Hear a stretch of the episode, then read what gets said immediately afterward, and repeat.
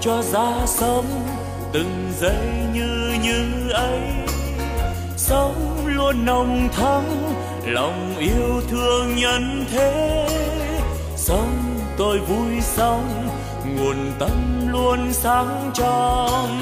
Sống an lành quá, lòng bao dung khắp nơi.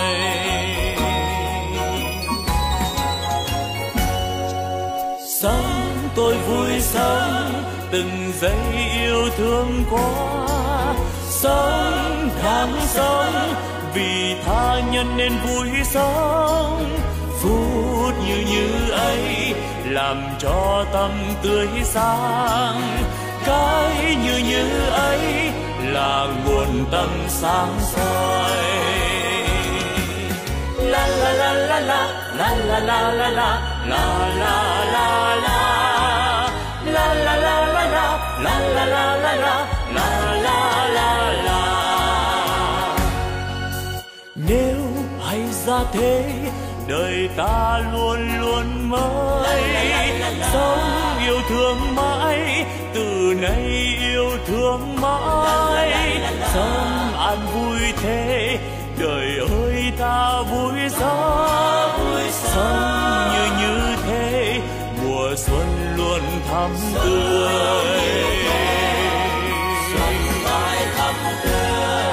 Sống như xuân mãi, mình đang như như thế. Chính như như đó là quê hương ta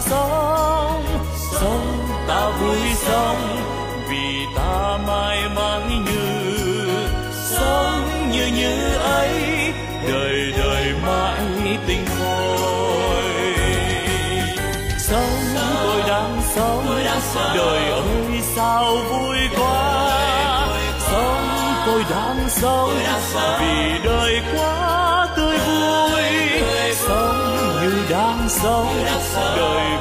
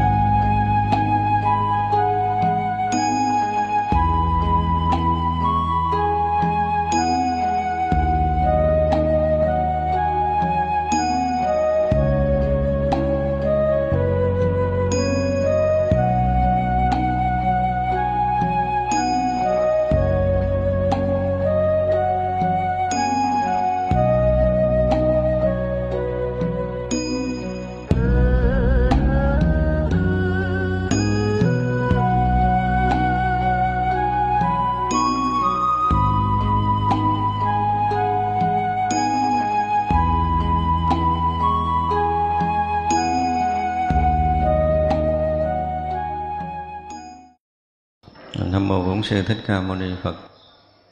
Kính thưa toàn thể hội chúng, hôm nay là ngày mùng 7 tháng 3 âm lịch năm mậu tuất. Chúng ta có duyên để tiếp tục học bản kinh hoa nghiêm. Thì chúng ta cũng đang học lỡ dở cái phẩm ờ, tu di đảnh kệ tán thứ 14 à, hôm nay chúng ta sẽ học tiếp cái phần còn lại. Lúc đó trí huệ bồ tát, thừa oai lực của phật quan sát khắp mười phương rồi nói kể rằng, tôi nghe pháp tối thắng, liền sanh trí huệ quan chiếu khắp mười phương cõi đều thấy tất cả phật. Trong đây không chút vật, chỉ có danh tự giả. Nếu chấp có ngã nhân, thì là vào đường hiểm. Những phàm phu chấp trước chấp thân là thiệt có, phật chẳng phải sở thủ, họ trọn chẳng thấy được. Người này không huệ nhãn, chẳng thể thấy được phật. Ở trong vô lượng kiếp, lưu chuyển biển sinh tử. Tới à, vị bồ tát, kế tiếp là vị à, trí huệ bồ tát. Ngài nói là, nghe được cái pháp tối thắng của đức phật thì liền sanh trí huệ quan chúng ta thấy là cái này gần như là đã thuần thục rồi. Cái còn như mình bây giờ, mình nghe, mình hiểu còn chưa nổi được nó là sanh trí huệ quang minh, ha. Đây là những cái điều của các bậc mà đã từng tu học theo chánh pháp của đức phật, đã trải qua vô lượng vô số kiếp rồi cho nên giờ chỉ cần nghe qua thôi là gợi mở trí huệ liền, có thể thấu hiểu, có thể hòa nhập với chân lý liền. Đó là cái điều mà chúng ta thấy rằng nếu mà nói về cái duyên phật đạo, ở đây chúng ta phải nói tới cái duyên phật đạo mà lâu nay thỉnh thoảng mình cũng có nói.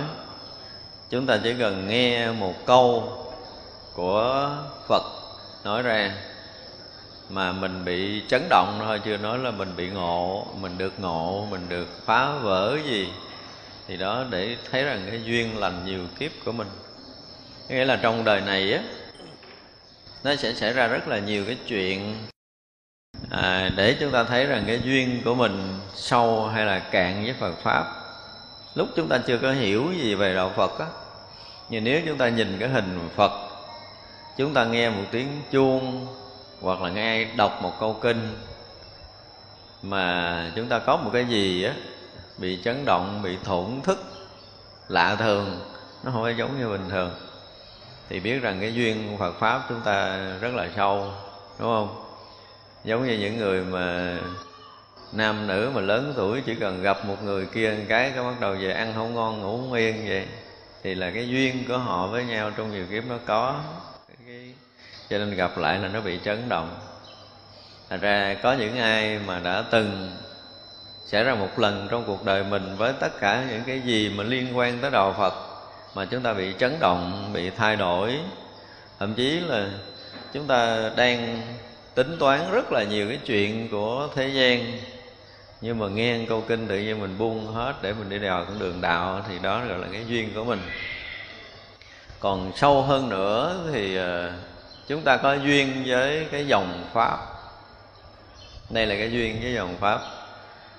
Chúng ta cũng đi tìm nhiều dòng pháp rồi. Chúng ta cũng theo nhiều thầy học đạo rồi. Bỗng dưng một hôm nào đó chúng ta nghe đúng cái bài pháp một câu thôi, không cần một bài. Và tự động chúng ta thấy rằng chúng ta có thể hiểu và có thể tu tập được. Hoặc là chúng ta bị chấn động bởi cái bài pháp đó. Thì biết rằng dòng pháp này với mình có duyên đó thật ra là trong cái lúc mà đi học đạo, đi tầm sư học đạo của mình, thực sự thì mình không biết ai là thầy mình. Và thực sự cũng không biết dòng pháp nào nó hợp với mình. Một lần mình nghe, mình có thể hiểu được, có thể thay đổi được cái thế nhìn của cuộc sống này, có thể mang tới sự an lạc cho chính bản thân mình, thì cái đó là mình có duyên với dòng pháp đó. Cái đó gọi là cái duyên. Và tới một cái lúc nào đó mình nghe được bài pháp của vị thầy đó mình hiểu sâu được phật pháp và mình sống được an lạc, thì cái duyên này sâu lắm. Cái duyên này là không có ít đời đâu.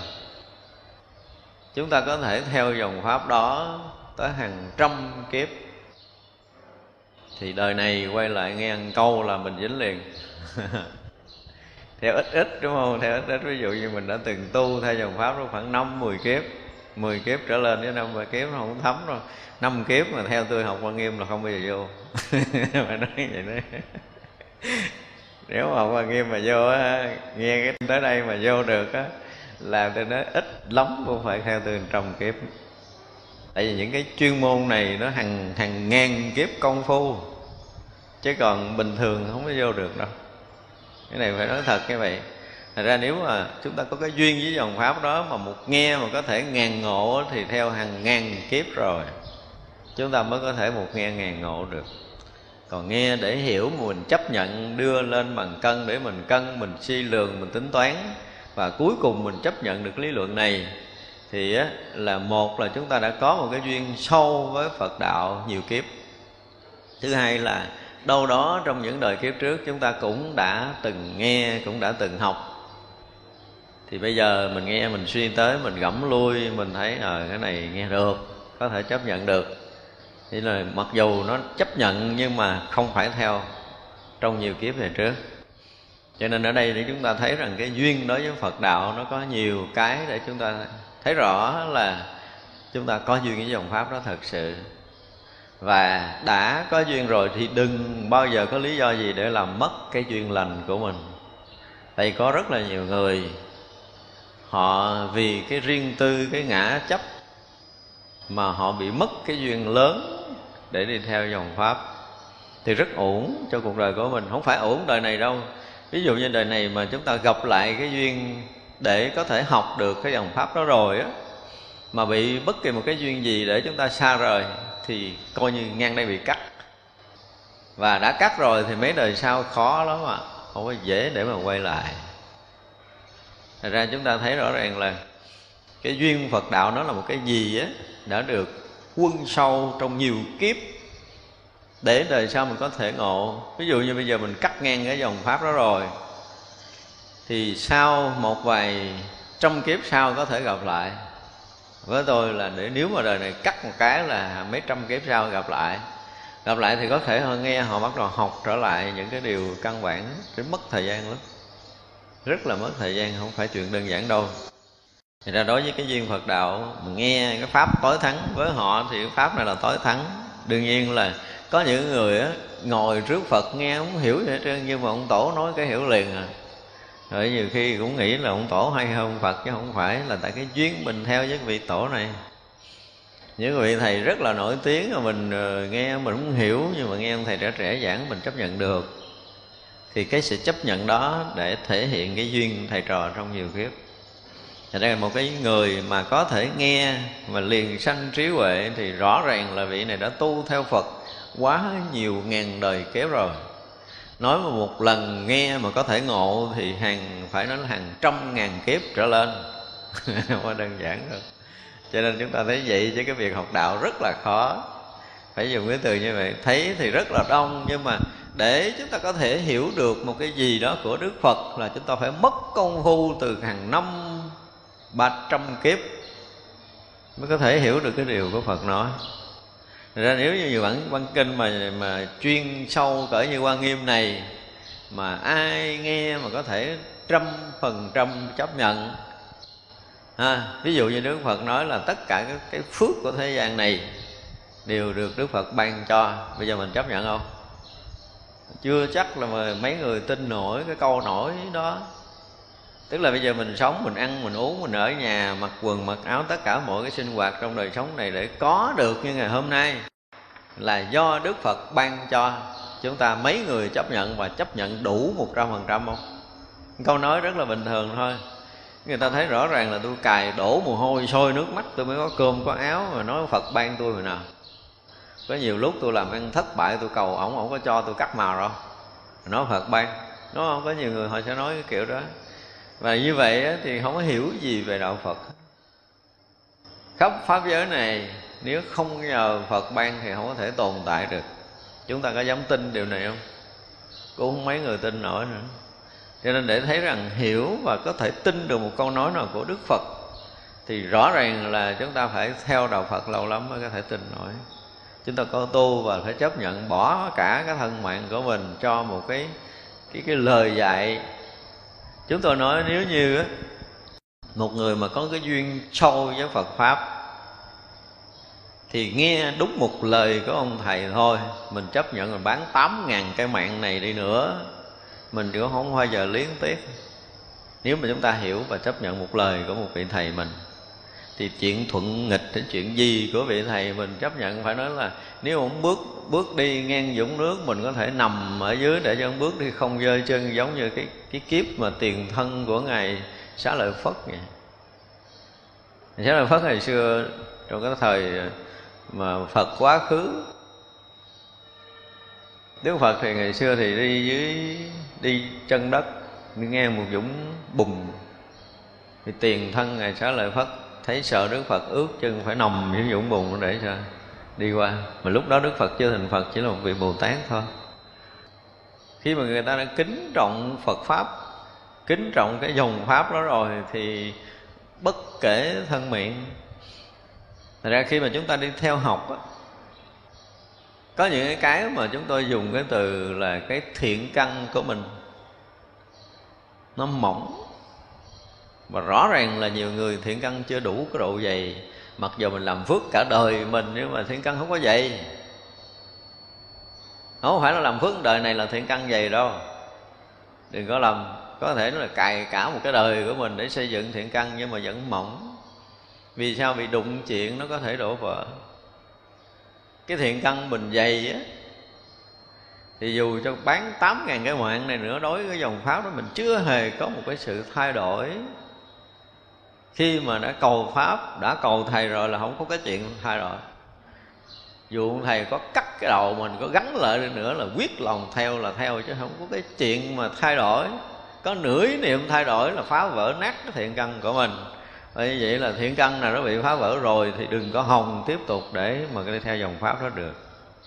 Đó nhân duyên cái phước báo cái thiện căn của chúng ta được, phải nói là xây dựng mỗi đời miếng mong manh à và rất là dễ vỡ. Đây là điều mà để chúng ta thấy.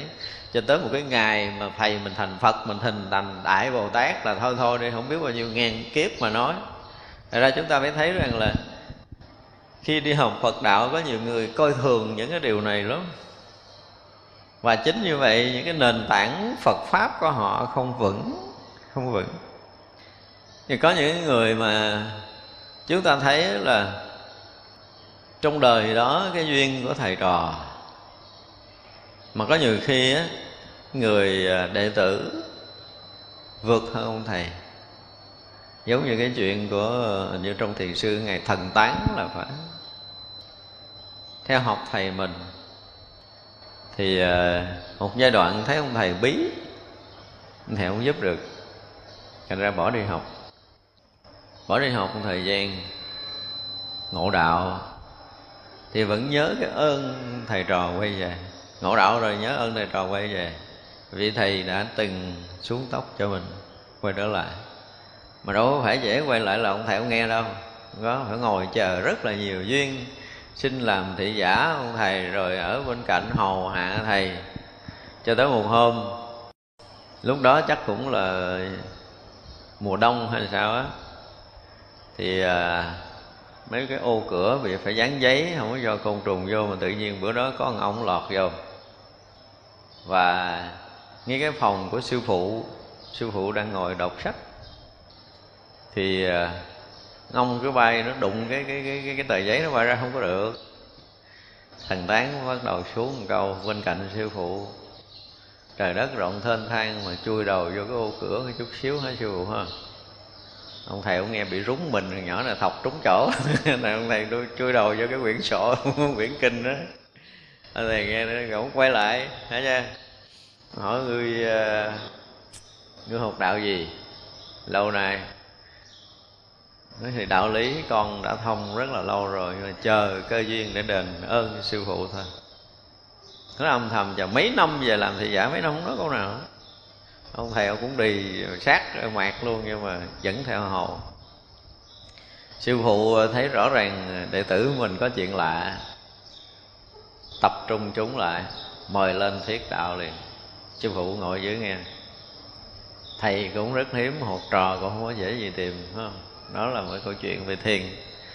Thì để chúng ta thấy rằng khi mà cái duyên của thầy trò có những người ngộ đạo vượt hơn thầy chúng ta phải dùng cái từ như vậy. Ở trong cái đời đó thì mình thấy là cái nhân viên vị đó làm thầy của vị kia. Nhưng mà vị đệ tử trong đời này là, dùng cái từ là gì? Ra đời sao ra đời sao chứ người ta vẫn tôn trọng cái pháp thế gian. Đó là cái cách mà cái người sáng mắt họ luôn tôn trọng pháp thế gian. Không bao giờ quên cái ơn dù là thọ nhận một hạt cơm nhỏ. Những người sáng mắt họ luôn là như vậy còn cái ơn mà giáo dưỡng của Phật pháp nó lớn lắm. Không có đơn giản đâu, người ta thấy có thể là cứu mình à, vượt thoát khỏi một cái à, cơn hiểm nghèo, bệnh tật à, gì gì đó. Ơn này không nhỏ, nhưng mà ơn đó chỉ có một đời à. Cứu mạng chỉ có một mạng thôi. Nhưng mà cái ơn Phật pháp nó tới hằng hà xa số kiếp rồi. Thì ơn đó mới là cái ơn lớn. Nếu mọi người mà hiểu Phật pháp sâu á, một câu thôi của ông thầy thôi mình đủ có thể thờ tới hàng hà xa số kiếp thì cái người này mới là cái người quý được cái pháp Phật. Chứ nếu không chúng ta không quý. Bây giờ nếu mà nhìn lại những cái người mà học đạo như bây giờ, tăng ni mình bây giờ nè. Chúng ta ngồi, chúng ta nghiệm kỹ coi. Thấy chưa? Cả một cái đời học Phật của mình lâu nay cho tới giờ phút này. Nếu mình nói mình phải hy sinh cho Phật đạo mà mình có một cái chút liên tiếc gì đó, thì rõ ràng là thiện căn chúng ta không đủ. Phải nói như vậy. Nhưng bây giờ trong chúng hội chúng ta, ai là người sẵn sàng có thể chết về đạo mà không hề có nửa ý niệm suy nghĩ không? Có không? Không có cái này khất ra khó ngộ đạo, tôi dám nói một câu như vậy. Cái này không có thì đời này đừng có hồng mà ngộ đạo kiếm đời khác tu đi. Đời này, khó lắm. Nếu mà ngay đời này một trăm phần trăm để bỏ cái mạng này cho đạo lý mà không hề nửa ý niệm lợn cận trong đầu, thì đời này mới có hy vọng là chúng ta nhập được đạo. Đó là điều để chúng ta thấy là nhân duyên phật đạo chúng ta nó đủ chín mùi chưa? Nhiều khi ông thầy chỉ cần dạy một cái gì đó cho mình nhưng mà nó không có phù hợp với cái mà mình đang có, cái tự nhiên mình cảm giác là nó không phải, ông thầy này chắc có bộ cái gì rồi đó nha. Cái gì rồi đó nha, kể như mình hư mình. Đó là cách mà để chúng ta học đạo. Thực sự khi mà chúng ta đi theo một dòng pháp, đã chấp nhận dòng pháp đó rồi thì những cái thuận nghịch, cái thuận để tăng cái bài học gì và cái nghịch để dạy bài học gì, thì con người ta không đủ cái tầm này để học đạo cho tới giờ phút này, thật sự thì kiếm một người mà đủ để theo gót ông thầy, học tất cả những cái thuận nghịch thì chưa kiếm ra. Không kiếm ra. Và như vậy thì không thể rớt vào đạo được đâu. Nó giống như đừng nói là cái gì mà thanh tịnh, nó mới là đạo. Không thanh tịnh không phải là đạo thì muôn đời mình học đạo cũng không ra.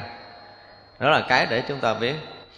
Thật ra khi mà chúng ta đã có quỹ duyên và chúng ta chờ đợi một cái duyên lành gì đó cứ đi theo ông thầy cứ chờ ông thầy làm sao mà à, thứ nhất là phải ngắm nghía ông tròn trị ông đẹp đẽ ông như à, hoa sen vậy đó. Mỗi khi mình ngắm nhìn và chờ một ngày nào đó ông chỉ nói đạo cho mình nghe thôi những cái chuyện khác mình không có cần phải học. Thì điều đó cũng hay chứ không phải là dở nhưng mà một chiều nói cái kiểu học đạo đó thì chúng ta chỉ mở được nửa con mắt chứ không được nửa ngọn con. Cho nên khi đạo lý mà chúng ta đã chấp nhận học rồi thì những cái bề mặt, bề trái, những cái thuận nghịch mà ông thầy ban cho mình, mà mình không hứng trọn cái tâm của mình á, thì chúng ta không có đủ cái duyên để theo tiếp. Phải nói như vậy, chúng ta không có đủ cái đồ để có thể học đạo lớn. Đó là cái đạo mà gì nó lon con ở đâu á. Còn học đạo lớn không nói cái chuyện nhỏ nhất, tiểu tiếng mà nó là là đại đạo, thật sự mà đại đạo thì không có bất kỳ một cái gì lợn cận nơi tâm của mình mình sẵn sàng sống chết bất kể giờ phút nào cho đạo lý. Và như vậy thì hy vọng đời này chúng ta ngộ. Chứ không có cái chuyện thứ hai. Chúng ta thấy ví dụ như có những cái vị thiện tri thức họ dạy mình. Mà trong lịch sử, trong lịch sử của mật tông thì có ngày Milarepa, là người mà được thầy rèn, phải nói là cỡ như mình đó chưa sống nổi 24 tiếng đâu sống nổi 24 tiếng không có rồi. Ở bắc hả? Mày xây cho mày một cái thất. Xây cái thất rồi á, lợp vừa xong là phải đập bỏ và phải đập bỏ, nhưng mà không được bể một cục gạch cục đá nào để rinh cái đó đi xây chỗ khác. Nhưng mà trong lòng giả mô Phật, con xin dân là thầy con làm. Với tất cả những công phu gần cả chục năm xây được một cái mới, bỏ cái đó, bỏ phải gỡ ra từng miếng cho ta à nha. Hư miếng là không có được á rồi phải gỡ từng cục từng cục từng cục đó rồi đi xây cho mới. Làm thì ông thầy theo dõi từ ngày, hỏi tới hồi có kinh nghiệm mà thưa thầy làm vậy được không, làm kia được không? Thầy ông gật đầu, cho tới phút chín chín. Không được. Xong. Ví dụ vậy. Rồi ông dạy mà làm rất là đúng, nhưng mà làm đúng thì bị chửi. Không có một cái ngày nào Milareva được yên với sư phụ hết. đó. nói những cái chuyện rất đúng thì bị chửi. Trình những cái chuyện rất phải thì bị chửi. Và gần như không bao giờ ông thầy chấp nhận được một phần triệu cái việc của ông đang làm nữa. Nhưng mà trong lòng chưa có một lần sanh một niệm ấm ức với ông thầy. Chưa có nửa niệm nữa nữa suốt cuộc đời của ngài Milarepa. Có những cái ngài phải quỳ giữa trời phải nói là xin ông trời cho con được một chút trí huệ để con hiểu cái điều dạy của ông thầy con. Bây giờ hỏi thì bị chửi. Nó không biết cách nào để có thể hiểu ông thầy. Đụng đâu ông cũng chửi. Ông chửi túi bụi, ông chửi đúng, chửi sai. Nó gần như ông dần giật ông đài còn hơn là mọi người đài tớ bị đài nữa. Nhưng mà không có hiểu hết ý ông thầy. Và chưa bao giờ có một cái ý niệm là bất kính ông thầy. Hay có một thái độ hơn thua chống đối bất mãn không có. Mà mà rất là muốn hiểu cái điều ông thầy dạy thuận nghịch này là cái gì thôi. Nhiều lúc phải quỳ giữa trời á, phải xin. Nhưng mà chính cái tâm đó cuối cùng ngài ngộ đạo thật ra là mỗi một cái người mà được đi theo một vị thầy, đó là cái phước của mình. Và nói như vậy, nếu là chúng ta thấy đó là một bậc thiền tri thức thực thụ mà mình chấp nhận đi theo rồi bỏ mạng đi đừng có tính cái mạng này. Cái mạng là, là con dê rô và ông thầy ông muốn băm ông muốn dầm ông muốn xé kiểu nào rồi ông xé đi. Xé làm sao cho tăng sát tôi thì xé. Xé làm sao cho tôi bỏ mạng được trong đời này là làm. Chấp nhận buông mạng như vậy thì hy vọng là mình có một chút căn cơ phật đạo. Nhưng mà cái này trong đời này kiếm khó rồi. Đời này thật sự rất là khó. Cho nên đến một lúc mà tất cái những cái ngưỡng cửa mà phải phá vỡ thì những cái đòn mạnh chịu không nổi không nổi rất là khó. Thật ra là Phật pháp với mình nó là một cái gì đó, mình không có dám đánh đổi cả cái mạng này mà nói gì, không có dám cược cái mạng này cho đạo lý mà nói về Phật đạo. Không có đâu. Cho nên chúng ta phải nhìn lại cái mà chúng ta đang có, phải xem cái căn cơ mình thuộc về cái gì chứ đừng nói làm sao mà tôi học hoài tôi cũng cực quá, rồi tôi cũng hy sinh cả đời của tôi, rồi cũng sám hối cũng lại phật mà đụng tới mình cái là sượng.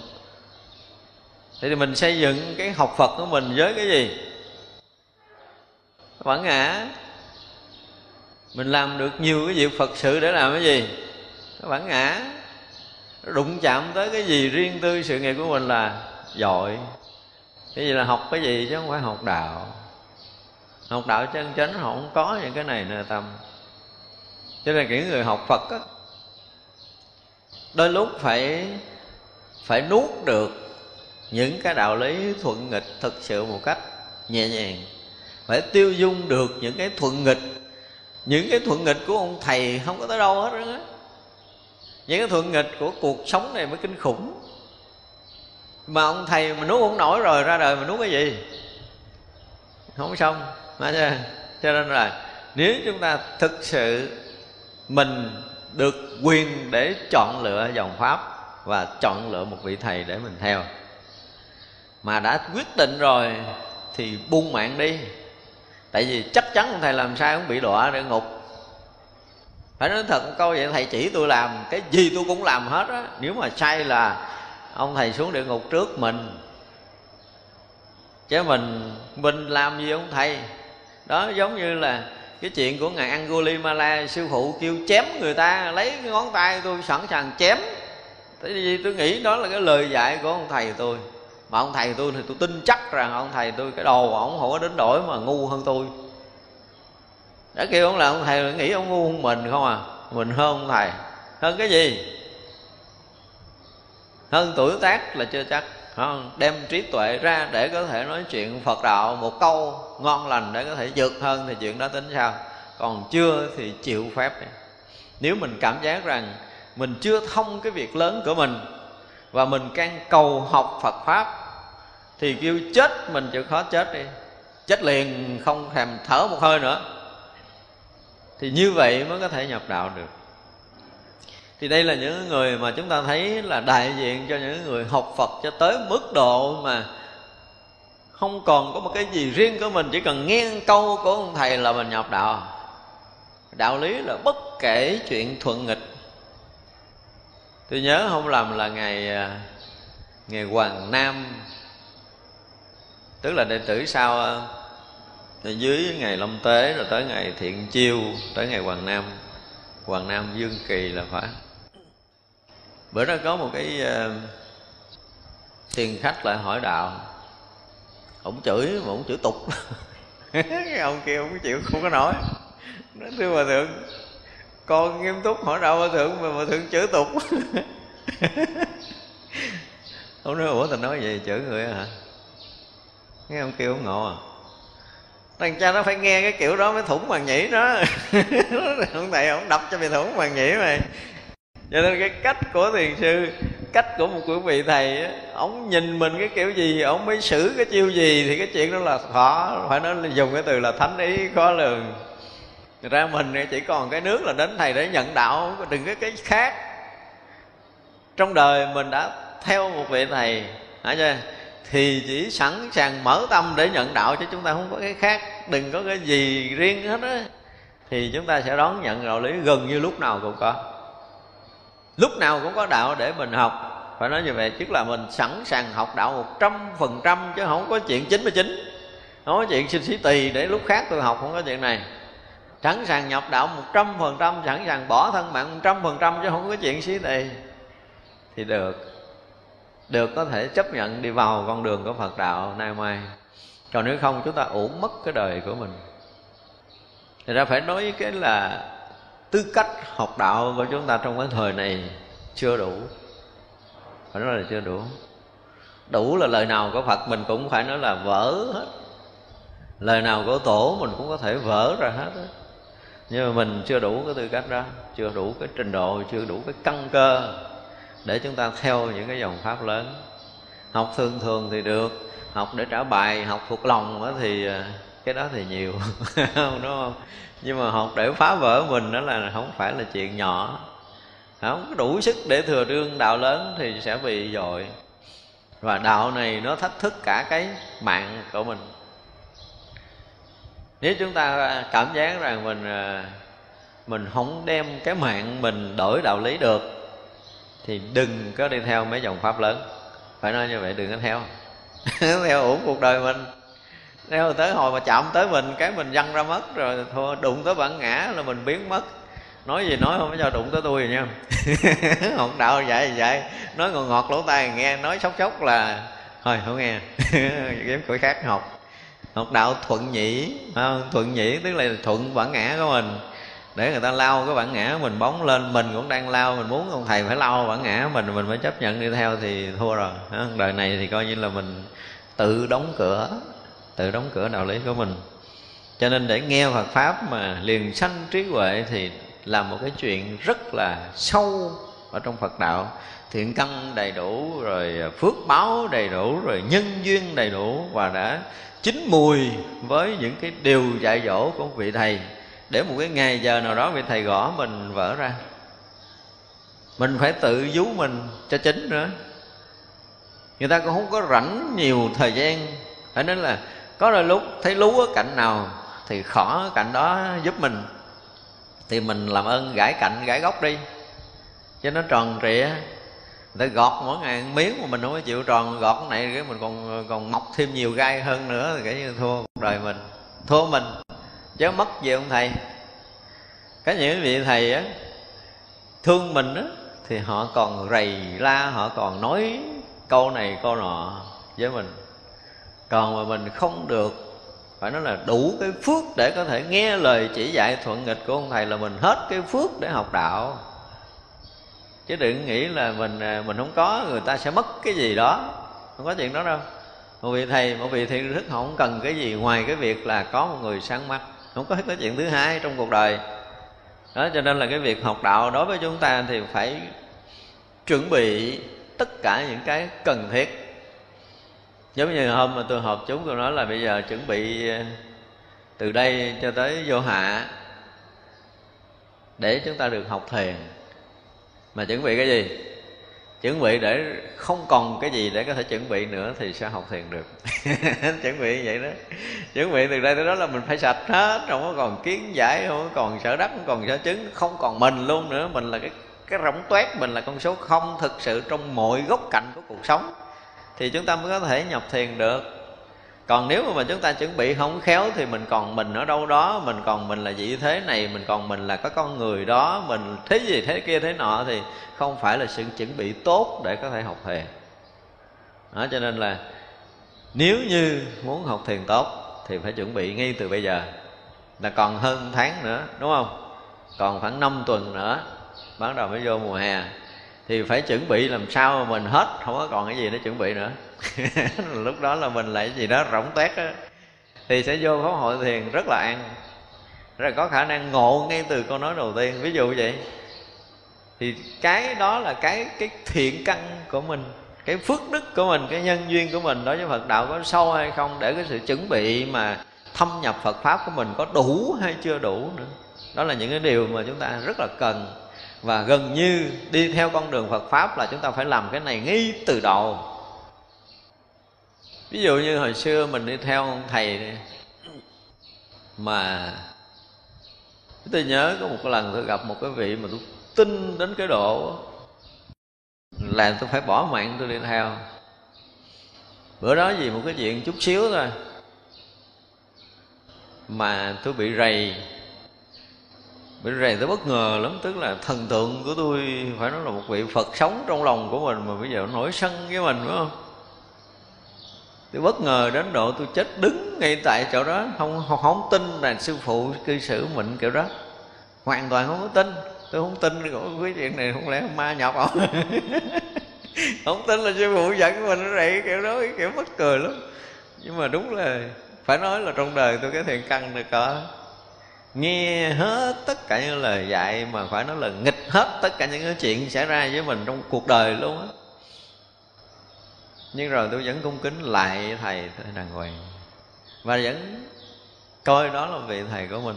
Tôi không bao giờ thắc mắc là tại sao ông thầy ổng lại nổi sân ổng nghiệp chướng với mình mà tôi không hiểu là ổng muốn dạy tôi kiểu gì thôi.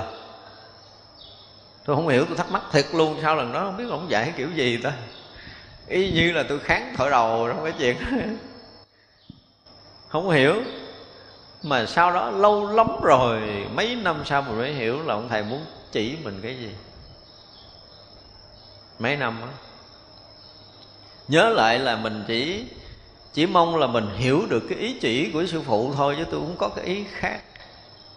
Đến lúc mà mình học đạo rồi, thì mình mới thấy là rõ ràng không phải là nhất nhất là ông thầy phải phun châu nhã ngọc.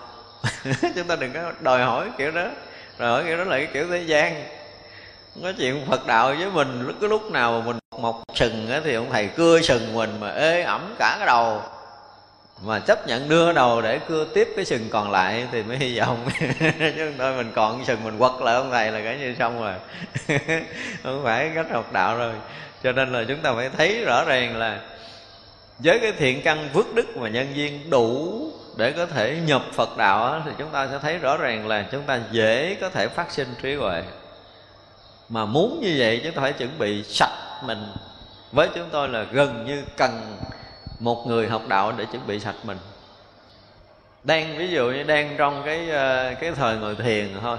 Cái thời phá thì là là phải nhất nhất là phải uh, tuân thủ nhưng mà ông thầy ông lại ông kêu mình đứng xuống rồi xuống đi ra chùi cầu tiêu đi.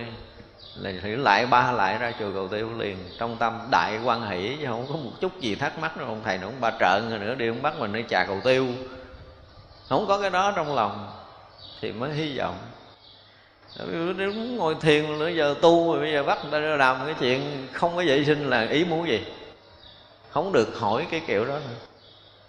Cũng không được thắc mắc cái kiểu đó nữa, thì mới hy vọng. Thật ra khi chúng ta đi theo một cái người thầy á Luôn luôn là một vị thầy Mà phải dùng cái từ là có tư cách. Thì họ không bao giờ Không uống nắng đệ tử mình Theo cái kiểu của đệ tử mình. Phải dùng cái từ vậy uống nắng theo cái kiểu của người đó Chứ không phải uống nắng theo kiểu của ông thầy đâu. Không có, ông thầy không có cái, cái kiểu của mình. Ông thầy luôn luôn là không có kiểu của mình Không có cái riêng mà tùy cái người đó, họ sẽ có một cách xử trong cái lúc đó. Và chỉ là lúc đó thôi, lúc khác muốn thầy chửi lại không chửi đâu, không chửi đâu, không rảnh chửi lần hai. Cái lần đó là phải chửi, nhưng mà lần khác là dứt khoát không nói câu nào. Thì chúng ta đừng có hồng ông thầy sẽ lập lại một cái điều gì đó để chúng ta thấy rằng cái điều này mình có thể tiêu hóa được rồi. Bây giờ ông thầy sẽ giải tiếp cái bước hai, không có chuyện này. Nếu mà thực sự học thiền, không có chuyện đó. Thật ra là để sanh được trí huệ Phật đạo thực sự là chúng ta phải phải gần như là buông thân mạng để học mới được. Chứ ngồi học Phật pháp như từ trước đến giờ, chúng ta vẫn học cái gì cho mình? Không có. Không có cái gì cho mình hết đó mà học để gần như là tan nát mình ở mọi lúc. Là mình sẵn sàng tan.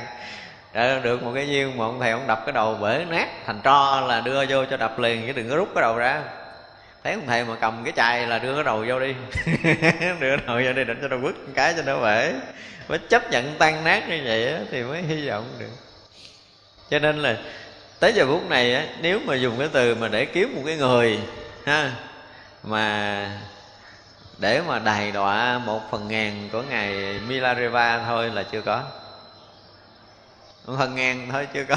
Đừng nói là phần trăm chưa chưa kiếm ra đó làm sao? Thì nếu mà mình so lại cái chuyện mà học đạo giữa cái, những cái người mà họ sáng mắt ngày xưa, nếu chúng ta đọc trong sử của Phật giáo thì có rất là nhiều cái gương để mình thấy rằng rõ ràng là mình không thể ngộ được.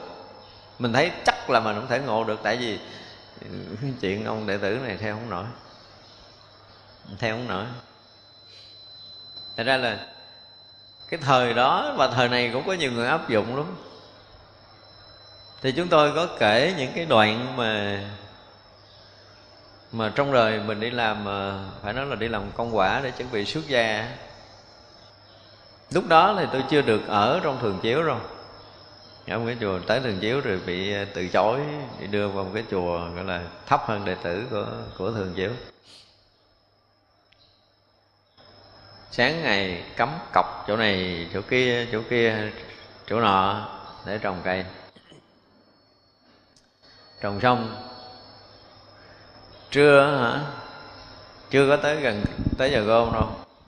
Bị quăng đồ ra ngoài sân, đuổi đi. Mày á hả, là cái thằng thế này thế kia thế nọ, ghê gớm lắm.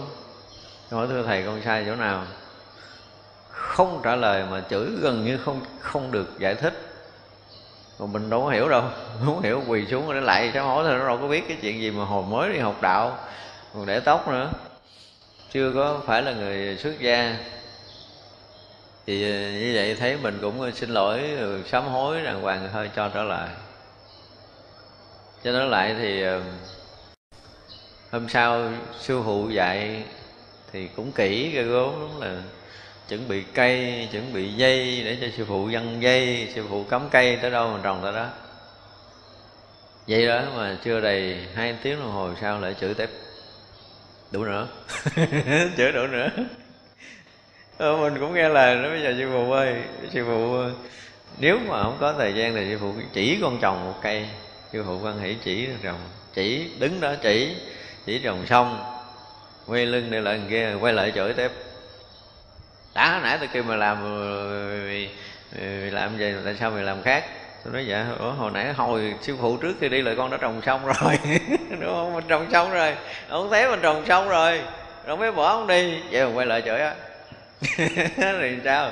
Sân bỏ về không? Mà thời này cũng lại có những cách thử thách như vậy chứ không phải không có. Thật ra là chúng ta thấy là Nếu mà chúng ta đi theo con đường của Đạo Phật á Mà nói thế gian nó khó một á Thì Đạo Phật khó tới 1 tỷ lần. Đạo Phật khó tới tỷ phải nói như vậy Cho nên không phải dễ gì để mà mình có thể chấp nhận mà mà, mà xóa sổ mình Để gắn cái tên vô Đạo Phật. Phải dùng cái từ phải xóa sổ mình ở thế gian thực sự Để mình mới ghi danh trong Phật Pháp được. Còn mà mình còn tên ở đâu đó thì không có được đâu. Học đạo là chúng ta phải thấy điều này. Cho nên khi mà chúng ta đi học đạo với ai chấp nhận đã nói là phải theo dòng pháp đó thì xóa sổ mình đi mình xóa không nổi thì nhờ ông thầy xóa tiếp. Xóa làm sao cho sạch. Tên tuổi của mình ở đâu phải xóa sạch. Vị trí mình đâu phải xóa sạch. Mình hoàn toàn mất đất đứng, mất vị trí, mất hết tất cả những cái gì của mình. Thì lúc đó mới có thể ghi danh trong cái sổ của phật được. Còn bây giờ còn là không có được. Không có được hai tên. Không có được. Gọi là không có được gì đó, hai hộ khẩu một là hộ khẩu thế gian hai là hộ khẩu phật thôi. Chúng ta chọn hộ khẩu nào? Chọn chỗ nào? Rồi chúng ta phải tự chọn. Cái này là tự mình đăng ký phải không? Chứ còn nếu không chúng ta khó lắm. Học phật mà còn lưỡng lự còn thế này thế kia là khó rất là khó. Thành ra cỡ như Ngài trí huệ Bồ Tát Thì đúng là một người trí huệ thiệt á. Mình nghe câu mà có thể ngộ Để thấy rằng đó là Vừa ngộ đạo là thấy ánh sáng chiếu khắp mười phương Và thấy tất cả Phật liền. Tại chỗ đó Thì rõ ràng là một người căn cơ quá lớn Không thể nói là cái người thường mà có thể đủ cái trình độ này. Cho tới như mình bây giờ nếu mình có một cái lần mà phải uh, rực sáng hào quang để mình có thể thấy được ngàn đức Phật thôi á là nhắm chừng nhiều kiếp nữa? Tự mình lừa người nhắm chừng tiêu kiếp nữa. Mười ngàn kiếp nữa thấy nổi không? mười ngàn kiếp nữa chưa chắc là chúng ta thấy nữa. đó, nhưng mà từ đây cho tới mười ngàn kiếp nữa mình phải trả giá bằng sinh mạng của mình trong tất cả những kiếp sinh ra để cầu học Phật pháp mà mình sẵn sàng trả tất cả những cái giá đó, không hề có nửa ý niệm lui sụp thì mới được cho nên đó là nếu như mình chưa có một cái lần nào quỳ trước tam bảo, phát tâm cúng dường cái thân tâm này cho phật thì bây giờ bắt đầu làm ấy nha. Nhất là những người xuất gia. Chúng ta nên quỳ trước bằng phật để phát tâm. Không phải một ngày mà từ là một năm trở lên mà không ngày nào không phát tâm. Và tự động cái cái lời phát tâm phát nguyện mình đó đến một lúc chúng ta sẽ chuyển ra cái khác. Nhưng mà chưa có đến cái ngưỡng để chuyển thì đừng bao giờ dừng ví dụ bây giờ là con phát nguyện cúng dường trọn vẹn thân tâm này cho đức phật. Nếu đức phật thấy con làm bất kể một cái chuyện gì để có thể nhập đạo lý thì đức phật hãy khiển con. Con sẵn sàng bung thân mạng đó rồi, sống hay chết là giao hết cho đức phật.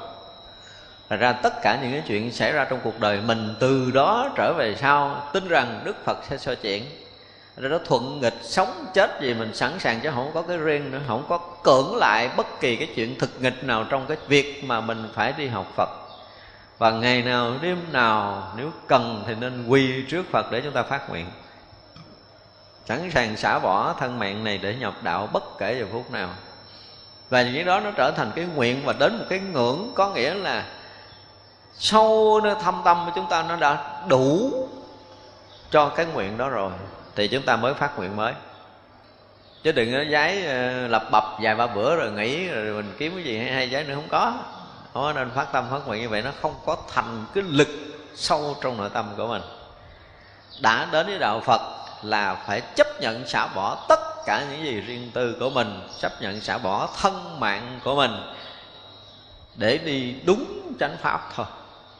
Chúng ta chỉ cần cái nguyện đó thôi. Làm sao đức phật soi chuyển cái cuộc đời của mình và từ đây cho tới ngày mình được thành phật, trong đoạn giữa đó mình không bao giờ tiếc thân mạng cho đạo. Dù sanh ra mới thở có một hơi, buộc mình phải tắt hơi thở để mà nhập đạo là tắt liền, không có thở hơi thứ hai. Phải nói như vậy. Chúng ta phải đủ cái lực này. Và đến một cái ngày nào mà phát nguyện trong cái đời này, quý vị thấy hay lắm. Mình phát nguyện cho tới một cái lúc tự dưng cái mình sẽ thấy cái gì đó nó sâu hơn trong cái nguyện này có nghĩa là cái nguyện này nó đủ rồi. Mỗi đêm mình mỗi lại phật mình phát nguyện nó đủ rồi. Và mình thấy cần phát nguyện gì gì gì đó thì càng lúc phát nguyện càng sâu, càng lúc phát nguyện càng sâu, càng lúc phát nguyện càng sâu. Thì thấy ví dụ như từ cái cái cái cái câu phát nguyện là nguyện con cùng chư vị hộ chúng con cùng tỳ tùng quyến thuộc cùng tứ ân phụ mẫu cùng củ quyền thất tổ chúng con và tất cả chúng sanh muôn loài thành tâm cúi đầu, cung kính đảnh lễ và phát nguyện, đúng không?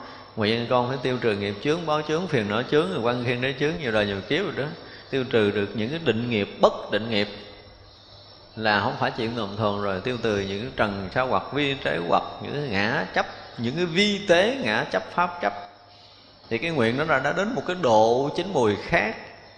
Và như vậy chúng ta phải nguyện liên tục từ ngày này qua tới ngày kia để mình thấy rõ ràng là nghiệp chướng được tiêu trừ, những cái báo chướng mình nó lộ ra mình từ cái kiểu gì, mình khử cái kiểu gì, mình chuyển hóa cái kiểu gì. Đó. Rồi nguyện con khai mở đại trí huệ để thấu hiểu chân lý, gặp những cái kinh điển lớn mình có thấu hiểu chưa? Những cái lời dạy đức phật mình thấu hiểu chưa chưa thì tiếp tục lại phật. Thấy chưa? Để rồi nguyện mình được hòa nhập vào bồ đề tự tánh thanh tịnh, mình hòa nhập nổi chưa? Chưa thì phát nguyện tiếp, không có được dừng và gần như đó là những cái gì đó nó nung nấu. Cái nguyện là những cái nung nấu ý chí của mình đang trong cái giai đoạn tu tập. Ra từng cái giai đoạn tu tập, chúng ta phát tâm, phát nguyện để nung nấu ý chí tu tập của mình trong giai đoạn đó, mình mới có thể tiến được. Còn nếu chúng ta không có cái nguyện lực gì, có nghĩa là cái định hướng chúng ta không có. Và định hướng không có thì cái nung nấu ý chí tu tập chúng ta nó không có nóng lên và nó không có đủ cuốn mình đi theo cái cái nguyện lực này. Lỡ mình phát nguyện mà nó chưa có hoàn thành, mà mình phải mất ở trong cái đời này, thì cái lực này nó sẽ dẫn mình đi kiếp sau tiếp tục thực hiện cái nguyện lực này. Nguyện nó trở thành một cái lực để cuốn chúng ta đi trong sanh tử. Giống như mình cuối đời mà thù người đó là phải kiếm trong kiếp sau, hoặc là thương người đó là phải kiếm trong kiếp sau thì bây giờ đối với cuối, từ đây cho tới cuối đời, Phật pháp là cái gì đó duy nhất trong cuộc đời này rồi, mình nguyện sẽ xáo bỏ thân mạng này để có thể khai mở được trí huệ, hòa nhập được trong chân lý. Thì nó là một cái gì quá cần cho mình trong đời này và mãi mãi nhân kiếp về sau cho tới ngày mà mình hoàn toàn thành Phật thì mình mới dừng. Mà nếu như mình không có cái nguyện này á, nó sẽ không tạo thành cái lực mà trở thành cái định lực, trở thành một cái nội lực lớn cho cái cuộc đời tu tập của chúng ta, thì chúng ta dễ bị phá vỡ lắm. Thế nên thật cả, ví dụ như cái thời này đi mà có một vị nào mà vô đây, vô chùa mà xin công quả thức gia ha, bắt nằm dưới đất rồi là ăn ăn mót cơm chừng tuần ở nổi lâu không? Nổi không? Mấy phật tử mình ở nổi không? Chùa thì đầy đủ đồ ăn, đầy đủ chỗ ở rồi, nhưng mà bắt mình nó nằm dưới đất ăn đợi tăng ni phật tử ăn xong rồi lụm mót cơm mình ăn. Ngủ thì không buồn chiếu gì. Chúng ta ở chùa được mấy ngày nói thiệt đi. Mấy người công quả xuất gia tôi chưa thử thấy chiêu đó đúng không? Chưa. Không có chỗ ngủ đàng hoàng là cũng chán cái chùa này chết rồi không muốn tới lần thứ hai nữa đừng nói là, là, là phải nằm dưới đất rồi ăn cơm mót nhưng mà nếu như chúng ta không có đủ cái kiên nhẫn để mà chịu thương, chịu khó trừ giai đoạn đầu, thì phật pháp khó có thể sáng tỏ với chúng ta nó rất là khó, không phải dễ đâu. Cho nên là khi mà chúng ta đã chuẩn bị tất cả những cái, phải dùng cái từ là những cái tâm lý cần thiết để nhập đạo, thì chúng ta mới có thể theo học đạo đến mức độ tận cùng. Còn chúng ta không có nó cũng kẹt, chúng ta còn nửa này nửa kia thì rất là khó nhập đạo lắm sau khi ngài thấy, tức là nghe phật pháp rồi, thì cái trí huệ nó được tỏa sáng mà chiếu khắp mười phương liền ngay phút giây đó. Thì cái này lâu lắm mình cũng đã nói rồi, tức là cái thời mà từ năm 2007 trở về sau tôi hay dùng cái cái chuyện này để cho tôi nói đó. khi mà nhập cái định đại thừa nó có một cái điều kinh khủng đó. Chúng ta chưa có nhập định đại thừa thì chúng ta không hiểu nổi cái này khi mà chúng ta nhập định đại thừa rồi một cái là mình sáng đến cái độ mà mặt trời mặt trăng không so sánh nổi đâu. Nhưng mà người phàm cũng thấy được. Cái phút đó rõ ràng là chiếu khắp mười phương của ánh sáng của mình nếu chúng ta đủ cái định đại thừa. Và nếu cái mức độ mà khai mở trí huệ của mình nó lớn đó, thì các cái vị bồ tát cận kề đó, đó họ nhờ ánh sáng mình mà họ được bùng vỡ họ được mở trí theo thì ánh sáng đó nó trở thành một cái lời pháp kinh khủng lắm. Không nói bằng lời được. Thì hằng hà sa số các vị thánh, đệ tử của đức phật, các vị bồ tát, các nơi mà có duyên với mình, họ chạm được cái hào quang ánh sáng đó đó, họ mở trí. Và họ mở trí thì họ bừng sáng cái nữa, họ mở trí họ bừng sáng cái nữa, thì họ nương ánh sáng để họ về, họ đảnh lễ cái ánh sáng gốc này là làm cho một cái vùng trời nó sáng kinh hoàng lắm không phải đơn giản. Thì đây là một cái sự thật của một người mở tuệ phật đạo. Không phải là chuyện mà gọi là dùng đầu tưởng tượng ra. Chuyện này không phải chuyện dùng đầu, mà nó là một cảnh giới thật của một người đó nhập trong cái gọi là cái huệ quan này. Khai trí huệ là mở toan cái hào quang chiếu khắp pháp giới liền. Cho nên ở khắp mười phương các vị bồ tát về đảnh lễ và đảnh lễ, nương hào quang đó để đảnh lễ vừa chúc mừng vừa tạ ơn là nhờ hào quang đó mà các vị cũng được khơi mở. Đó là bài pháp kinh khủng nhất khi mà người đó bắt đầu nhập đạo. Và một lần vậy thôi đủ phước để có thể hưởng hả, khắp tất cả các cõi trời người không cần một lần thứ hai làm một cái chuyện phước nào nữa hết trơn á. Một bài pháp đó đã đủ phước kinh khủng rồi. Mà Đức Phật đã từng thuyết hàng tỷ lần như vậy thì chúng ta thấy là cái phước của Đức Phật và chư Đại Bồ Tát không thể nào chúng ta lường nổi hết ghê gớm đến cái mức độ mà trí tuệ của những người Bồ Tát bình thường cũng không có đủ sức để có thể tưởng tượng cái phút chốc mà người này nhập đạo cái kiểu này nè. Gọi là hào quang trí huệ quang khai mở. Trí đã mở để nhập đạo, hào quang bùng mở khắp pháp giới mười phương. Như vậy là chư bồ tát khắp ở mười phương hiện về và người này, ông này ông nhập đến mức độ mà cái hào quang đã chiếu khắp mười phương là hiện tất cả cảnh giới phật thì quá rồi, không còn cái gì để mà có thể nói được. Và nếu như mà chúng ta đọc kinh quan nghiêm tới chỗ này mà thông cảm được, thì rõ ràng cái thiện căn phật pháp chúng ta nó quá lớn. Không có nhỏ để có thể, thiện căn nhỏ không có thông cảm nổi cái chuyện này, như là một cái chuyện quyền thoại. Nhưng mà không phải đâu. Phút chốc đó là cảnh giới phật hiện, tất cả chư phật khắp pháp giới mười phương hiện hiện để làm cái gì? Để chứng minh xoa đầu thọ ký cho hành giả nó được thành phật. Nhưng mà tới cảnh giới là cảnh giới kinh khủng lắm rồi. Cảnh giới này khó. Những cái vị là mà bát đệ bồ tát không đủ cái tầm để nhập nổi cái định này đâu. Bát đệ bồ tát không đủ. Phải trên. Nếu nói cỡ này là phải từ thập địa bồ tát, không có thể bát địa bồ tát, mà đủ cái sức để có thể nhập một cái là rực ánh sáng mười phương hiện tất cả chư phật. Và trong đó không có cái gì hết luôn. Hiện thì hiện tất cả chư phật. Nhưng mà rồi, trong đây không có một chút vật gì hết. Không có cái gì ngoài cảnh giới của phật. Thì rõ ràng là nhập phật cảnh giới rồi. Nhập định vô thượng rồi, chứ không phải là nhập định bình thường. Nếu có đặt danh tự gì thì đó chỉ là danh tự giả nếu có chấp ngã nhân thì đi vào đường hiểm, không phải chỗ này. Cho nên là chỗ này là hoàn toàn tuyệt mất ngã nhân, chúng sanh và thọ giả. Có nghĩa là rất vào cảnh giới vô ngã một cách tuyệt đối để có thể hòa nhập trong cái cảnh giới của phật. Để thấy rằng tất cả đều chỉ là hiện tướng phật, không có cái hiện cái tướng thứ hai. Hệ định này là phật định rồi, chứ không phải định bình thường. Cho nên cái hào quang chiếu khắp pháp giới để lộ tất cả những cái điều đó ngài nói thực sự thì không phải là phàm phu đâu, nhưng mà ngài mượn cái câu gọi là những phàm phu còn chấp trước, chấp thân này là thiệt. Phật chẳng phải sở thủ, họ trọn chẳng thấy được. Chúng ta chỉ còn một mãi tơ chấp ngã nhỏ nhất. Cô không đủ sức để vô đây. Đừng nói là phàm phu dày như mình mình là thuộc cái dạng mà phàm phu trai rồi. Bản ngã mình còn hơn cái núi tu di nữa. Thì cái chỗ này mình khó nhập vô lắm. Thì nó chỉ còn có một tí, một cái mãi tơ nhỏ nhất về ngã chấp mà chúng ta không đủ cái trí để phát hiện ra. Vì vậy mà trong cái bài phát nguyện là những cái vi tế ngã chấp và pháp chấp cần phải được tiêu trừ.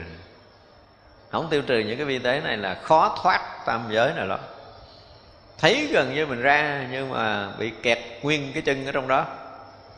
Kẹt nguyên chân là kẹt nguyên cái thân, chứ không phải kẹt chân là kẹt cái ngón ngón chân không đâu. Đừng có lầm hết chơi có thì có tự mãi may, không thì cả thế gian này liền không thấy chưa cho nên chỉ cần một mảy tơ mà chúng ta bị vướng ở đâu đó thì rõ ràng là tam giới này chúng ta ra không được.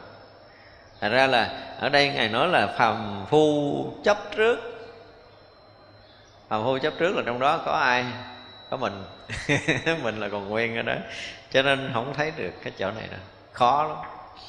Phải phá phải trừ sạch hết những cái mầm móng dù rất nhỏ để bảo thủ mình. Chúng ta thấy những cái phản ứng riêng của mình đó, để thấy là bản ngã mình còn nhiều hay ít. Ví dụ nha trong cái lúc mà ví dụ như chúng ta đang ngồi đây thôi mà ai chạm tới mình, hơi đau một chút. Ví dụ như mình lỡ mình ngồi, ai đi ngang đạp chân mình, lỡ thôi, mình cũng biết là người ta lỡ. Nhưng mà sâu nơi tâm chúng ta có một chút phản ứng. Chỉ cần cái phản ứng sâu thôi, không phải là mình nói thành lời, mình cự cãi vậy nhưng mà thì như vậy là biết cái gì? Cái phản ứng gì? Phản ứng của bản ngã. Chúng ta còn phản ứng đó. Thì có nghĩa là cái ngã mình lớn lắm đừng nói rồi phải giận ngày này qua tới ngày kia đủ thứ hết không có rồi không? Lúc đó là mình suy nghĩ là thế này ờ, thế kia thế nọ để rồi mình theo cái suy nghĩ để mình làm thì quá dày rồi. Đó, mình thuộc về cái dạng dày. Những cái phản ứng ngã chấp mình thuộc cái dạng vô minh quá dày để mình không thấy ra là mình đã bị bản ngã mình lừa mình nhưng mà đôi khi mình cũng hơn thua những phản ứng trở thành hơn thua rồi mình giận hờn rồi mình thể hiện là cái bản ngã mình là mình phải thực hiện cái cơn giận này. Hoặc là mình chửi họ hoặc là mình không chơi với họ hay gì thì quá rồi. Đó, cái đó là quá dày rồi. Không phải là mỏng bản ngã mỏng thì người ta sẽ thấy ra. À, cái này là mình không nên tiếp tục rồi mình vậy là mình không có đúng không có phù hợp với Phật đạo là không bao giờ thấy được điều này. Một người bản ngã mỏng mới có thể thấy được điều đó. Thật ra là mỗi một lần mà đối duyên xúc cảnh mà chúng ta có những cái phản ứng, Thì biết rằng là mình đã bị thua trong lúc mình phải phản ứng đó rồi. Và nếu mà mình không có tỉnh thì cái phản ứng nó sẽ kèm theo những cái suy nghĩ không tốt, rồi sẽ là đối tượng hơn thua với mình hay là cái gì cái gì đó, thì từ đó trở về sau là đời mình cả như xong. Cái việc tu tập mình bị cuốn theo cái kiểu của ngã chấp thì rõ ràng là mình không tiến bộ được cho nên là chỗ này không thấy nổi đâu. Với ngài thì nói từ rất là nhẹ nhàng là chọn chẳng thấy được. Nếu còn ngã chấp, còn một mãi tơ ngã chấp, thì trọn không thể thấy được đức phật nào. Chứ đừng nói thấy được hằng hà sa số phật. Đừng nói là hào quang chiếu khắp các cõi, chuyện đó có không ra đâu. Cho nên là trước sau gì thì cái chuyện mà chấp ngã này chúng ta phải tan biến mới có thể hòa nhập trong phật đạo được cái người mà còn ngã chấp thì theo ngài nói là người này không có huệ nhãn, chẳng thể thấy được phật ở trong vô lượng kiếp lưu chuyển biển sinh tử. Nếu chúng ta còn bản ngã, thật ra là những cái kinh mà dù là những cái kinh bình thường hay là những cái bộ kinh chuyên sâu như quan nhưng ở đây thì cũng đều phải muốn cho chúng ta tan thân mất mạng nếu muốn nhập phật đạo. Còn mà giữ cái gì cho mình thì không được cho nên có đôi lúc mình thấy mình tu tốt thiệt là tốt. Thấy chưa? Thì uh, sẽ có ờ, người lại thử bài thi. Đó. Thì họ sốc mình kiểu này họ sốc kiểu, kiểu kia cái mình rớt lớp liền không có lên nổi. Mình bị sốc là mình rớt liền. Nên là không phải dễ.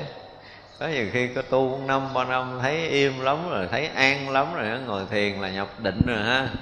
Rồi là mình ờ, gần như mình làm cái gì mình cũng có thể an được những cái chuyện bình thường nữa là mình cũng có thể vượt qua được tình cảm, tiền tài, danh vọng, tất cả mọi cái mình qua được. Tự nhiên có một cái bà, cái ông gì nó không ra gì lại nói nặng mình đâu. Mà người đó, xã hội thì không có bằng mình. Ví dụ cái hàng mà gọi là thấp hơn mình mình là thuộc cái hàng thượng đẳng. Mà vậy mà dám chê tôi á nhớ trong lòng mình thấy không có xứng đáng để có thể nói mình câu gì đó, gì gì đó. Ví dụ vậy là là bắt đầu cái gì? Bản ngã nổi vậy bản ngã nổi vậy là tức là mình rớt à một cái gọi là một vị thầy, một cái vị thiện tri thức dù là rất thấp, họ có thể thử mình. Nhưng lúc đó mình bị phản ứng. Phản ứng là kể như mình rớt. Không có độ. Tức là thay vì mình đừng có phản ứng là chắc là người ta mở sổ, người ta ghi trong cái sổ phật rồi nhưng mà bây giờ nó đóng sổ lại, phật đóng sổ lại rồi không cho ghi danh. Rớt rồi không có vô cái trường thi phật được. Hữu tránh nói sinh tử, vô tránh là niết bàn. Sanh tử và niết bàn cả hai chẳng nói được. Đây dùng cái từ là hữu tránh. Hữu tránh là gì? Tránh có nghĩa là tranh cãi, là so sánh là phân biệt. Tức là nếu mình còn có cái cái lấy vỏ, cái tránh là cái tranh á mình còn lấy vỏ mình còn so sánh mình còn phân biệt có nghĩa là gì? Là là sinh tử. Còn vô tránh tức là vô tranh hoàn toàn. Thì à, sẽ nói đến niết bàn. Thì ở đây ngài à, đệ tử của đức phật là có một vị tên là gì? Tu bồ đề đúng không? Được đức phật khen là cái gì? Được cái tam muội vô tránh tam muội được, khen là vô tránh tam muội. Đạt được cái cái định vô tránh này thì đã đạt nhập đến hoàng chứng quả a la hán và được đức phật khen cái đó chứ còn chưa thì không được. À, tu bồ đề sau khi đã đạt được cái định vô tránh rồi ngài được gọi là người ngộ lý không bậc nhất. Ngộ lý không bậc nhất có nghĩa là không có có và không có không mà đã không có không có không lấy chỗ nào tranh hơn tranh xua. Ngày ra đời cái cái điều gì xảy ra? Trong sử của ngài tu bồ đề nói là cái ngày của ngài tu bồ đề được ra đời tức là ngày sinh của ngài tu bồ đề đó. Thì cha mẹ ngài tu bồ đề là một người giàu có hồi xưa là trưởng giả đó, tức là rất là giàu. Bây giờ gọi là tỷ phú kho đụng rất là nhiều vàng bạc châu báu đầy trong kho nhưng mà ngay ngày tu bồ đề sanh ra là mấy kho sạch bóng. Không còn miếng. Không còn miếng.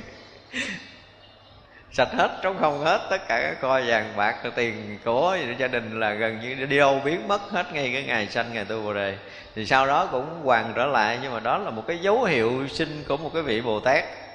Đó là họ đã đã rớt vào cái sông rất là sâu để họ đạt được cái cảnh gọi là vô tránh tam muội được đức phật khen người tu bồ đề là vô tránh tam muội tức là không có tranh cãi. Không tranh cãi không có nghĩa là không có cãi lộn. Tránh có nghĩa là ừ, tranh, có nghĩa là chiếm đoạt, có nghĩa là sở hữu, có nghĩa là là chấp trước. Cái nghĩa của chữ tránh nó là vậy. Tức là mình thấy có, là mình muốn giữ nó. Tức là tranh đoạt, bảo thủ để sinh ra cái cái gì, cái ý niệm sinh tử của mình. Tức là hữu tránh, là sinh tử mà vô tránh là niết bàn và nếu một người hiểu sâu hơn nữa thì cái chuyện sinh tử và niết bàn á, cả hai này không có nói được. Nếu chúng ta còn ở trong cái chân trời sinh tử này, chúng ta nhìn mọi cái có và không thật, thì chúng ta sẽ có cái sinh tử thật và niết bàn thật. Nhưng mà đến lúc mà cái trí tuệ chúng ta đã vượt qua khỏi cái tầng thấy thật có, sinh thật có tử rồi, thì lúc đó niết bàn không có. Không có nói cái từ niết bàn ở đây nữa. Niết bàn không có. Thật ra tới đây thì à, Ngài nói là cả hai cái sinh tử và niết bàn không có. Nhưng mà với một người học đạo bình thường là phải thấy có sinh tử và niết bàn. Chúng ta bỏ sinh tử để chúng ta chứng đắc niết bàn. Nhưng mà đến một cái lúc mà chúng ta đã sinh tử đã vượt ra rồi, Thì niết bàn cũng sẽ không có. Và bây giờ đối với người thế gian mà nói phải một là sinh tử, hai là niết bàn, họ mới chịu. Học đạo là phải đạt cảnh giới niết bàn, đúng không? Phải bỏ xả ly sinh tử, phải đạt cảnh giới niết bàn thì điều đó có có với ai, có với cái thấy biết của phàm phu. Nhưng cái thấy của các vị thánh thì không có hai hai Phật đạo nó không phải là đà, là sinh tử, không phải là niết bàn. Nó là một cái chiều khác nữa. Nếu theo danh tự giả chấp lấy hai pháp này, người này không đúng thiệt, chẳng biết phật diệu đạo. Đã tới đức phật, đạt tới cái diệu đạo, thì nó không có hai mà người mà muốn được một chút trí huệ phật đạo là người đó phải ra khỏi cái hai bên, cái đó. Tức là vô tránh đó. tức là không có bên phải, không có bên trái, không có bên đúng, không có bên sai. Không có cái sự tranh cãi so sánh ở nơi tâm của mình. Và thực sự là tới một cái lúc nào đó mà chúng ta tu tập, chúng ta rớt vào cái cảnh giới. Chỗ này phải dùng từ là cảnh giới. Không bao giờ chúng ta thấy so sánh được chứ không phải là chúng ta hiểu nha. Hiểu không được cái gì đâu. Hiểu chỗ này không xài được. Mà chúng ta rớt vào cái hoàn cảnh, chúng ta không thể ra được khỏi cái đó. Có nghĩa là mình không bao giờ mình thấy hay được nữa. Và không bao giờ so sánh được nơi tâm nữa. Chúng ta phải thực sự rớt trong đó chứ không phải là mình hiểu về cái cái cái không hai có nghĩa là không ờ, phải, không trái, không đúng, không sai, không cao, không thấp, không lớn, không nhỏ, không nhiều, không ít, không ngắn, không dài, không phải như vậy. Đó là cái hiểu thôi. Nhưng từ cái hiểu này cho tới cái thấy này, hiểu thì không có sống được. Phải nói như vậy, chúng ta vẫn tiếp tục còn tránh, tức là còn tranh cãi.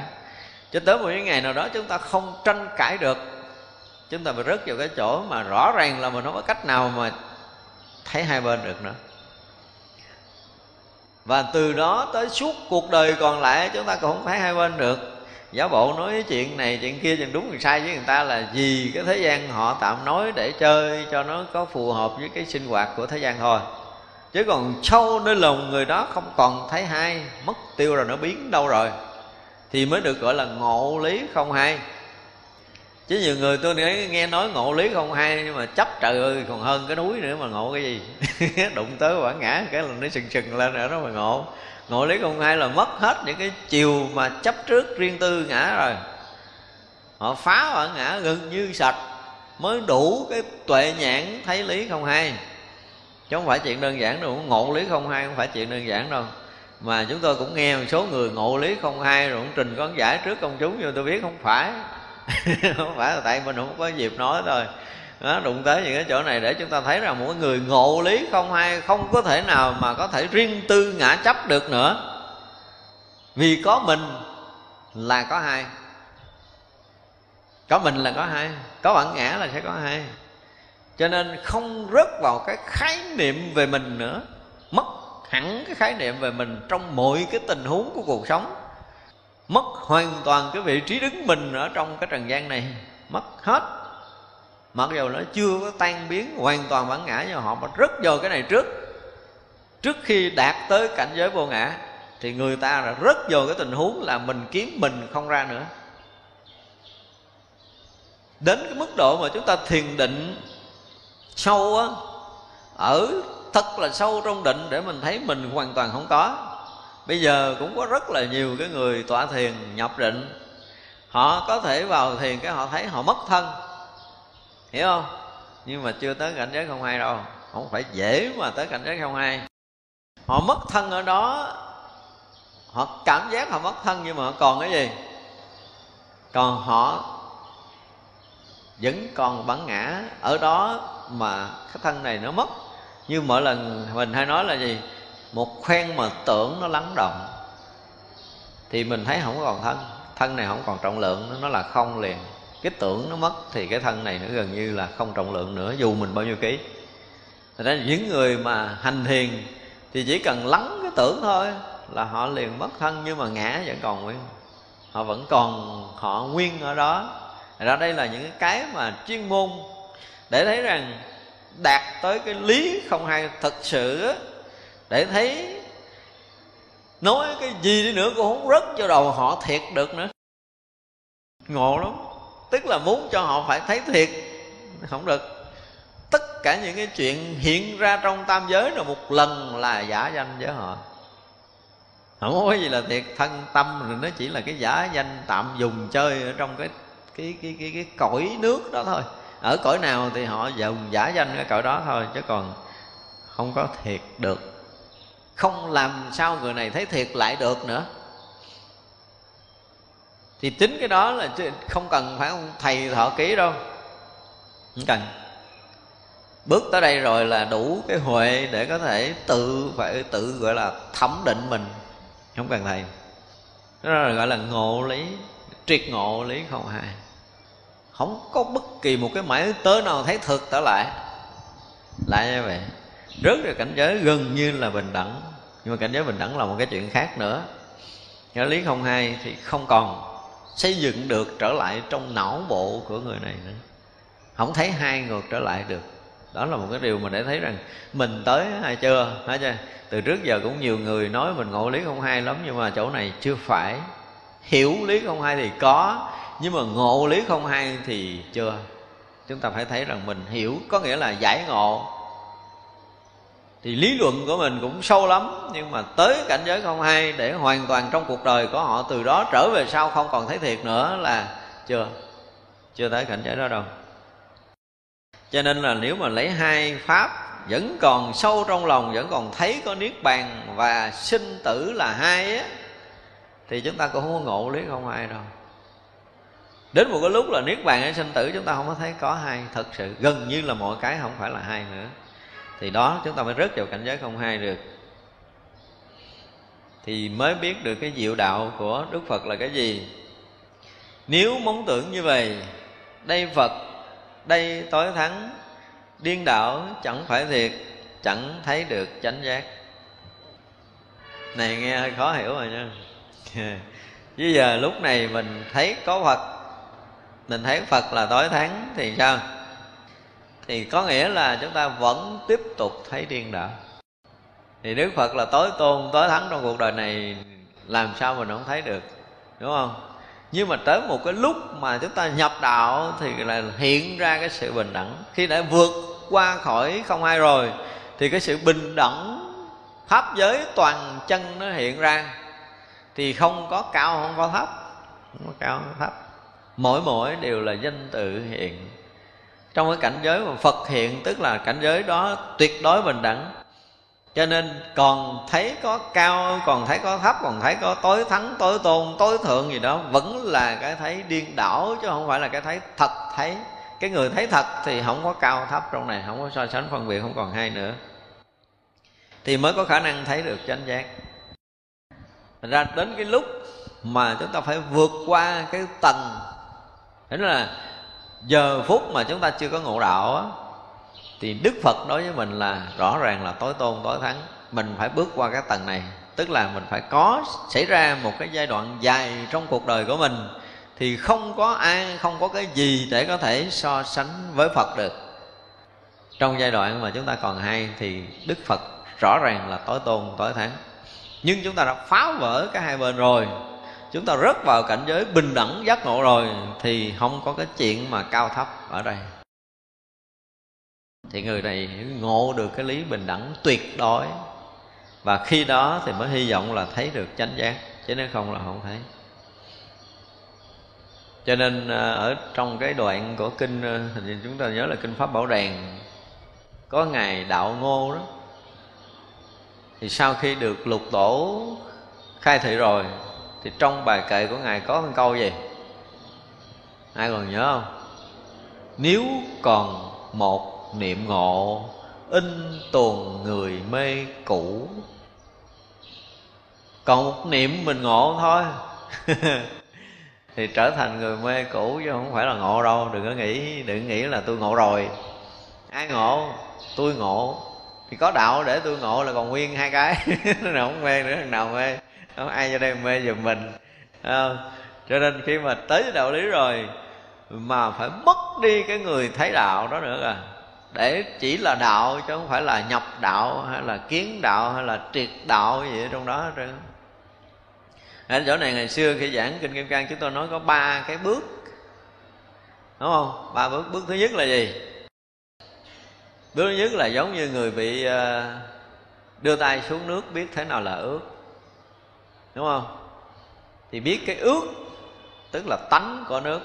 Thì lúc đó cái người mà học phật đã tới đây rồi á, thì giống như họ đủ lòng tin ở nơi mình có được cái tự tánh chân thật. Hoặc là thấy có tự tánh bất sanh bất diệt gì đó theo cái thấy biết của mình. Nhưng mà nó chỉ là bước đầu tiên thôi. Bước thứ hai là giống như gì? Như người bị chặt đứt tay chân mà quăng xuống biển. Là mình ở trong biển rồi là không còn cách nào ra khỏi tự tánh được nữa. Chỗ này là ghê gớm, không phải đơn giản đâu.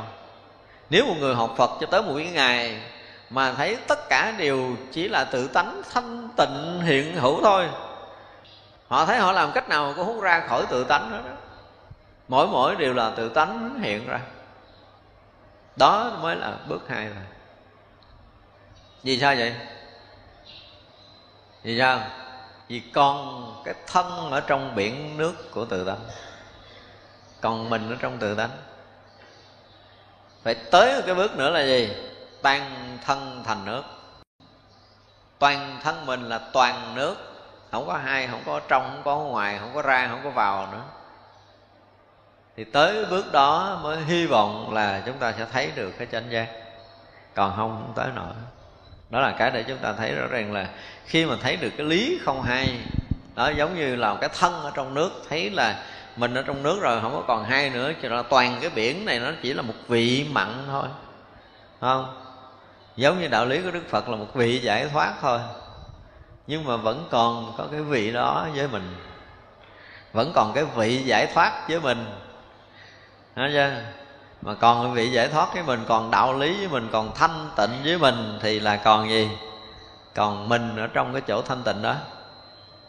Mình ở trong cái chỗ thanh tịnh, Mình chưa ra được.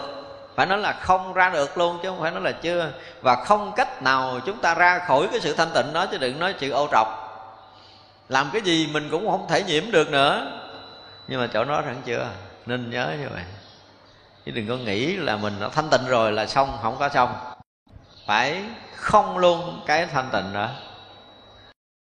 Như vậy là đặt câu hỏi là, nếu như vậy thì đạo lý thanh tịnh hay là không thanh tịnh? Thanh tịnh hay là không thanh tịnh?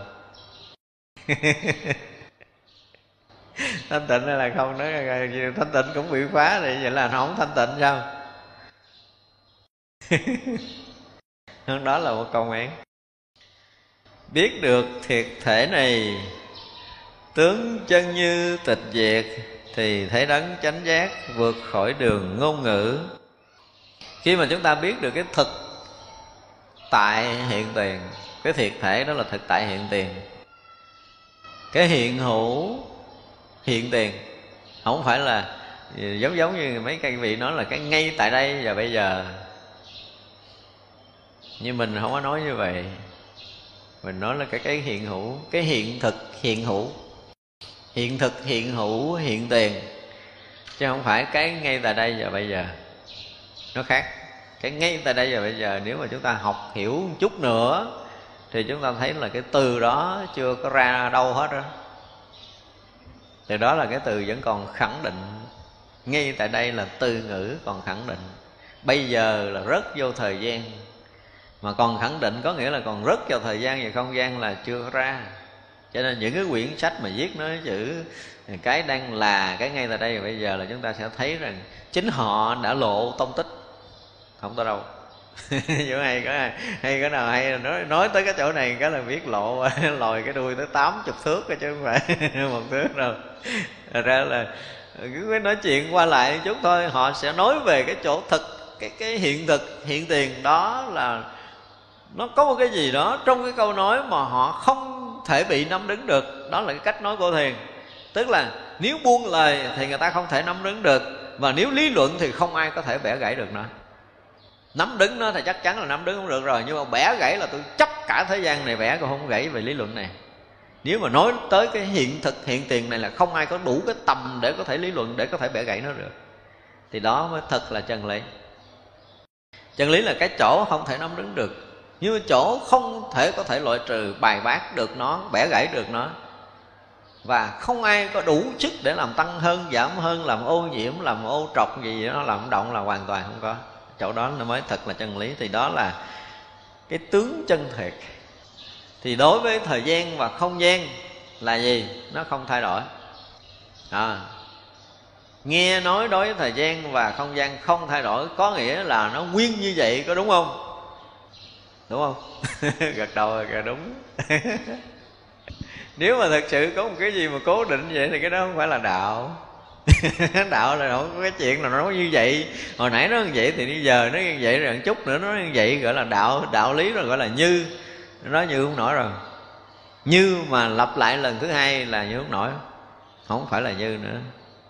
Chúng ta nên hiểu cái nghĩa như là nó luôn luôn sống động, luôn luôn mới nó nó mới như đây và cái cái khoảnh khắc kế tiếp nó như cái nó đang như. Chứ không phải cái như này giống cái như trước. Đương nhiên cái như này với như trước không khác nhau, nhưng mà không có giống nhau. Nó giống. Nó hoàn toàn không giống. Mỗi khoảnh khắc như là đều như mới. Như mới và như như mới. Chứ nó không phải là như này giống như hồi nãy, là lặp lại rồi cho nên cái hiện thực hiện tiền ấy, làm mà những cái khoảnh khắc sống động mới mẻ tuyệt đối. Không có là thay cũ đổi mới. Không có cái này. Mới mới luôn luôn mới cho không có chuyện thay cũ đổi mới. Từng khoảnh khắc mới mẻ hiện tiền đó chính là cái hiện thực đó chính là cái thực tại. Đó chính là cái thực tại. Và đó chính là cái gì? Thiệt tướng đó chính là thiện tướng. Thật ra khi mà chúng ta tu tập cho tới một cái ngày nào đó mà mình mất đi một lần cái khái niệm thời gian và không gian, tự nhiên mình mất hoàn toàn, mất hoàn toàn cái khái niệm thời gian và không gian trong cái khoảnh khắc này trong cái chỗ mà chúng ta đang nghe tức là giữa mình và cái âm thanh nó không phải là hai. Nó mất đi. Âm thanh vẫn hiện đó nhưng mà không phải là mình nghe mình nhận mình thì mình biết. Nghe thì đã là hư rồi đúng không? Biết là đúng không? Biết. Bây giờ tôi, ông, ông kêu tôi nghe mà tôi không biết hả? Không biết là lấy gì nghe. Nhưng bây giờ nghe cần biết không? Hỏi ngược lại, nghe cần biết không? Cần. Ai biết? Tôi biết. Ai biết? Tôi biết. Cho nên bây giờ nghe mà không biết, không có cái tôi để có thể tỏ thông tất cả mọi điều, thì cái đó người ta không đủ tầm để có thể chấp nhận được. Cho nên nghe là phải biết, nghe là phải hiểu, nghe là phải chấp nhận, nghe là phải lấy hoặc nghe là phải bỏ. Cái kiểu của mình là thế. Cho nên mình không bao giờ mình nghe vượt thời gian và không gian được còn cái nghe không biết nó mới vượt thời gian và không gian không có ai ở đó để biết hết á. Không có người biết và cái bị biết. Không có người này, không có hai. Cái người biết và vật bị biết vẫn còn hai. Cho nên nếu mà chúng ta nghe mà thực sự thoát ra được cái hai bên thì không có người biết và vật bị biết. Và nó chỉ là cái sự hiện hữu của âm thanh. Tỏ tường như vậy thôi. Sự tỏ tường để mọi hiện vật mọi hiện tướng đều tỏ tường chứ không phải là rõ biết. Không phải rõ biết. Chúng ta sẽ hiểu cái chữ tỏ tường tôi hay nói thời gian gần đây và cái chữ rõ biết hai cái này nó khác lắm lắm luôn á. Nếu chúng ta có công phu, chúng ta sẽ thấy được điều này. Cái sự tỏ tường chỉ thuần là tỏ tường chứ không nói là biết và không biết ở đây, nó chỉ là sự tỏ tường và đó chính là ánh sáng của phật đạo thì cái tỏ tường này không có chỗ nào nó không có tỏ rõ tường tận. Nó tỏ rõ tường tận. Và chỉ là sự tỏ rõ tường tận không hai. Cho nên mọi cái đều hiện ra trong pháp giới này, tức là hiện ra trong cái tỏ rõ tường tận đó. Và chỉ là sự tỏ rõ thôi. Thì chúng ta sẽ thấy rằng là cái biết, cái từ biết này và cái chữ tỏ tường hai cái khác nhau. Cái biết có khi bị nhầm lẫn trở lại cái biết của của ý căn. Chứ không phải là cái biết của tâm thức. Biết của tâm thức thì mình dễ nói rồi. Nhưng mà cái biết của ý căn là nó cũng là một cái sự tỏ rõ nữa. Nhưng mà nói là vẫn có cái vật bị nó biết. Vẫn có một cái gì đó ý căn mới biết. Chứ còn không là ý căn không biết. Gần như là không biết gì. Nhưng mà cái tỏ tường kia thì có vật hay không vật nó vẫn tỏ tường có tướng hay không, có tướng nó vẫn tỏ tường, có sắc hay không, có sắc nó vẫn tỏ tường. Cái tỏ tường này chính mới là cái thật. Và tỏ tường không có nương gá vào thân căn ngũ quẩn của mình. Khác rồi. Cho nên còn thân này thì ý căn này còn biết, nhưng mà tan thân này thì ý căn còn biết không? Còn nữa nha. Chưa có tan được ý căn, tức là chưa tan được bắt ngã là ý căn còn biết à. Ờ, chuyện đó mới nghe nói còn thân này thân còn biết, còn cái thân này tan, ý căn không biết là chúng ta hiểu lầm. Ý căn luôn luôn biết, cho nên là ý căn là cái thằng bảo trì bản ngã. Cho nên sinh tử là hằng đó dắt mình đi. Thằng đó đó, thằng đó nó mới là thằng chủ dắt đi á. Để nó thấy mình là có, mình không, mình còn, mình mất, mình khổ, mình vui, mình đúng, mình sai rồi hàng đó đó. Nó dẫn mình đi. Và thọ sanh cũng là cái thằng đó đến khi mà ý thức nó mất ý niệm nó mất ý căn nó mất thì lúc đó mới bắt đầu phá vỡ được sinh tử. Mà phá được ý căn tức là phá được con tàu.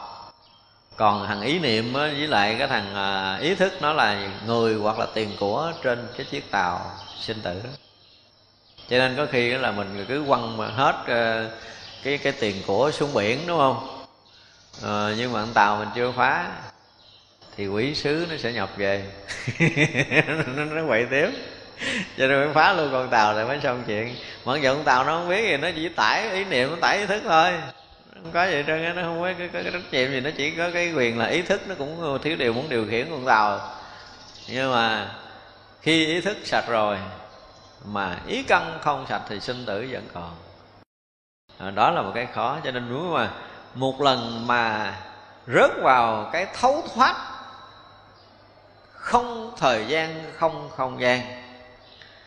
Thì chúng ta sẽ thấy một cái chân trời rộng mở của Phật pháp thực sự là một cái cảnh giới mà đã được chư Phật dùng từ là cảnh giới thật. Đơn giản là cảnh giới thật. Là chỗ thiệt tướng. Thì chúng ta mới hiểu cái từ thiệt tướng là gì. Tới lúc đó mình mới tự động mình ở trong cái cảnh giới đó rồi.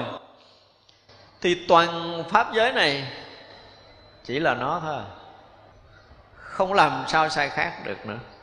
Tới một cái lúc như vậy, không phải là không so sánh phân biệt như hồi nãy nha. Tới cái lúc này là toàn pháp giới này được gì? Được thấy rất rõ tất cả những cái sai khác của nó. Nhưng mà không phải là sự sai biệt. Thì rất vào cảnh giới thật này. Tôi nói giống như nói chơi, nói giỡn là tất cả những sự sai khác nhưng mà không hề có một mãi may sai biệt đây không phải là chơi chữ, không phải là giỡn đâu. Đó là một cảnh giới rất thật khi mà một người hành giả rớt vào.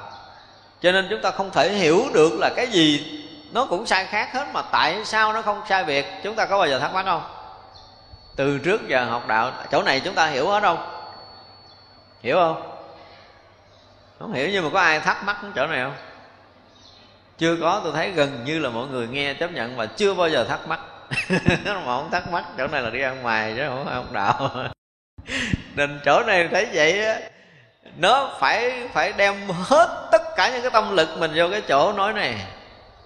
Tức là khi cái đạo thật nó hiện thì muôn vàng cái sự sai khác nó hiện ra. Nhưng mà không hề có một mãi may sai biệt nào. Câu này chúng ta tin không? Nếu mà thực sự quý vị tin thì chúng ta nên thắc mắc, tại sao muốn ngàn cái sự sai khác mà không có sai biệt? Đúng không? Ai lý giải được câu này? Tại sao cái gì cũng sai khác, muôn ngàn cái sai khác nó hiện, đúng không? Khi mà đã nhập trong phật đạo thì tất cả những cái hiện tướng sai khác đều hiện ra, nhưng mà không có sự sai biệt nào chỉ nhiều người đứng lên nói là tại rớt vô chỗ bình đẳng, cho nên không có sai biệt không phải đâu. Cái gì nên thấy rằng cái cảnh giới vô sai biệt nó hiện là một cảnh giới thật của phật đạo. Đó là một cái thật tướng vô tướng hiện ra. Và chính cái thật tướng vô tướng này nó làm cho tất cả những cái sai biệt hiện hữu. Cảnh giới thật nó phải tới đây. Và chúng ta phải nhập một lần trong cảnh giới thật này chứ không thể hiểu được đâu. Chúng ta không bao giờ hiểu được cái từ là sai khác mà không sai biệt nổi đâu. Và cái này không phải dùng cái đầu và dùng tâm thức có thể lý luận được. Khi chúng ta rớt vào cái tầng đó rồi á, là hoàn toàn bình đẳng pháp giới toàn chân nó hiện ra. Mà chính cái bình đẳng này làm cho mọi cái sai khác của pháp giới này nó hiện tướng hiện tướng của tất cả những cái sự sai khác trong pháp giới này. Nhưng mà hoàn toàn không có một mảy may sai biệt nào. Đó gọi là cái chuyện mà chúng ta cần phải để cái đầu vào. Nên thắc mắc chỗ này dùm đi. Không phải nói chơi đâu. Từ này tôi đã lặp đi lặp lại hàng ngàn lần trong pháp hội thì rõ ràng nó là một cái gì đó hết sức quan trọng cho cái thấy biết Phật đạo của mình, chứ không phải là chuyện giỡn chơi, không phải chuyện đùa, không phải nói chuyện trên lý luận, mà là một cảnh giới thật. Ở đây ngày nữa là ngôn ngữ nói các pháp chẳng hiển được thiệt tướng bình đẳng mới thấy được, như pháp Phật cũng vậy. Nói về ngôn ngữ, để nó tải Phật đạo thì tải được nhiêu phần trăm. Trải hồi xưa mình nghe các vị thiền sư nói là ngôn ngữ không có đủ sức để tải đạo, có giỏi lắm thì nói được bảy tám chục phần trăm thôi. Thì câu nói này đúng hay là sai? Câu nói đúng. Đúng với ai? Đúng với mình. Nhưng mà người sáng mắt, họ sẽ nói một câu hết đạo lý. Một câu rất đơn giản, hết đạo lý một chữ họ cũng có thể nói hết đạo lý. Không tới thì không cách nào diễn đạt được. Nhưng mà khi tới rồi thì nhắm mắt, tôi nói mớ cũng tới nữa, chứ đừng nói là mở mắt, tỉnh. Phải đó là như vậy. Do đó, khi mà chúng ta đi học đạo, đi tầm sư học đạo, mà thật sự thì mình không có đủ cái tầm để xác định cái câu nói này tới hay chưa, đó mới là cái khổ của mình. cho nên mình vẫn ngợ ngợ ngợ ông thầy này. Đôi lúc cũng thấy ông hay quá, nhưng mà đôi lúc cũng thấy ông làm sao mà cũng ờ, đâu có ra cái gì đâu. Đâu có ra gì đâu, tại sao? Tại vì mình không có thấy hết cái chuyện của ông thầy. Nếu mà thấy hết đạo lý của ông thầy thì mình không bao giờ thắc mắc những cái chuyện lĩnh kỉnh mà ông như khi có hiện cái tướng này, hiện tiếng kia là ông làm cái gì cho mình thì mình lại không có hiểu. Mình không hiểu thì mình nói rồi sao ông thầy không ra gì cũng cư xử sao mà dở quá hay gì đó. Đó là cái mà mình không hiểu nổi cái vị thầy của mình hiểu rồi là suốt đời không cần phải đặt lại. Nhưng mà khó có một cái là nếu mình hiểu một cái là mình ngang với ông thầy mất rồi. Thì khỏi cần theo ở một đạo làm chi.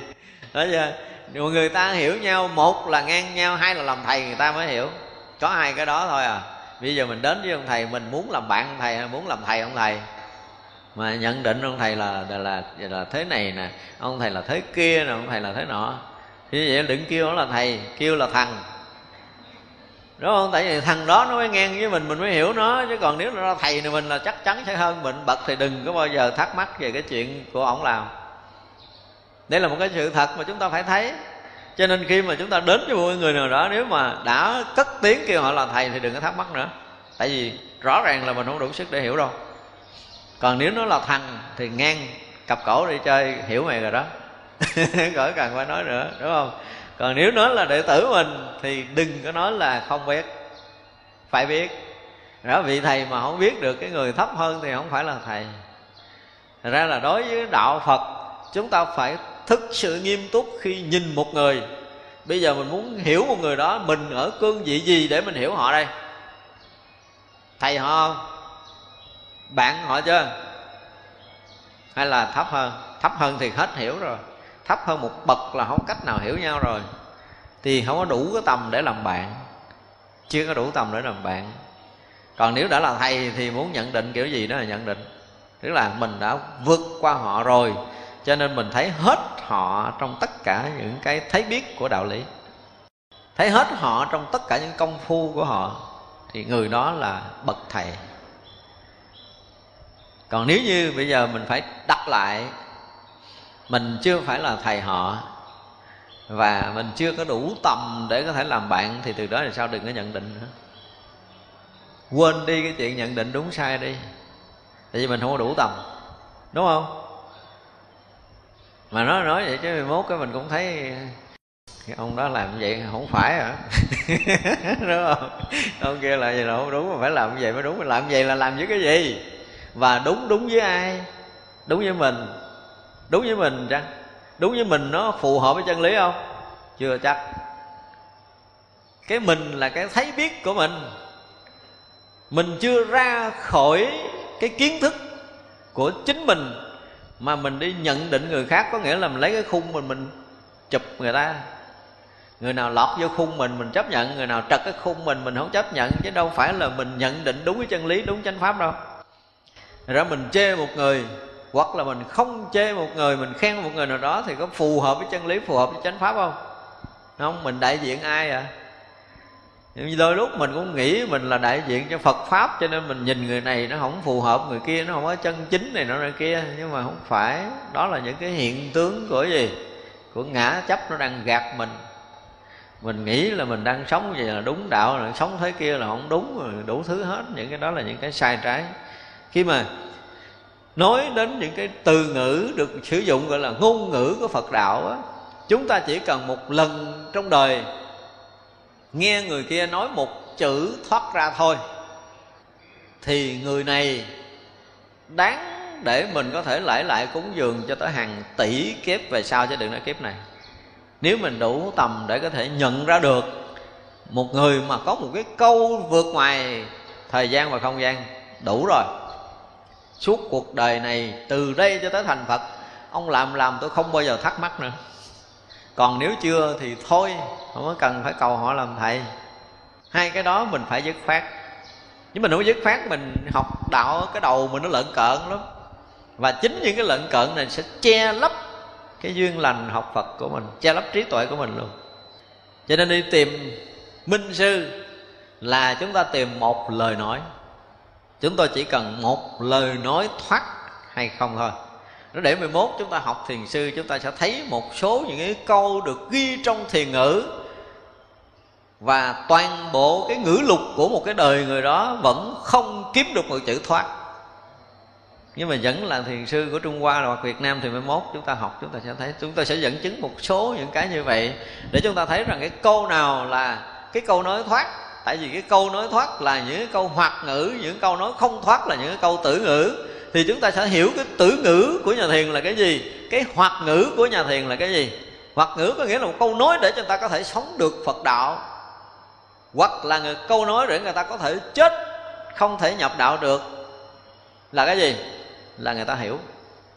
Hiểu thành tử ngữ. Chúng ta nên hiểu cái chữ tử ngữ của nhà thiền nó kịch cục vậy. Nếu như thiền sư nói để cho người khác hiểu cái vấn đề này, thì người đó rớt vào tử ngữ, giống như bây giờ tôi giảng thuộc cái dạng tử ngữ hơn là hoạt ngữ nè giảng để quý vị hiểu được xem là tử ngữ.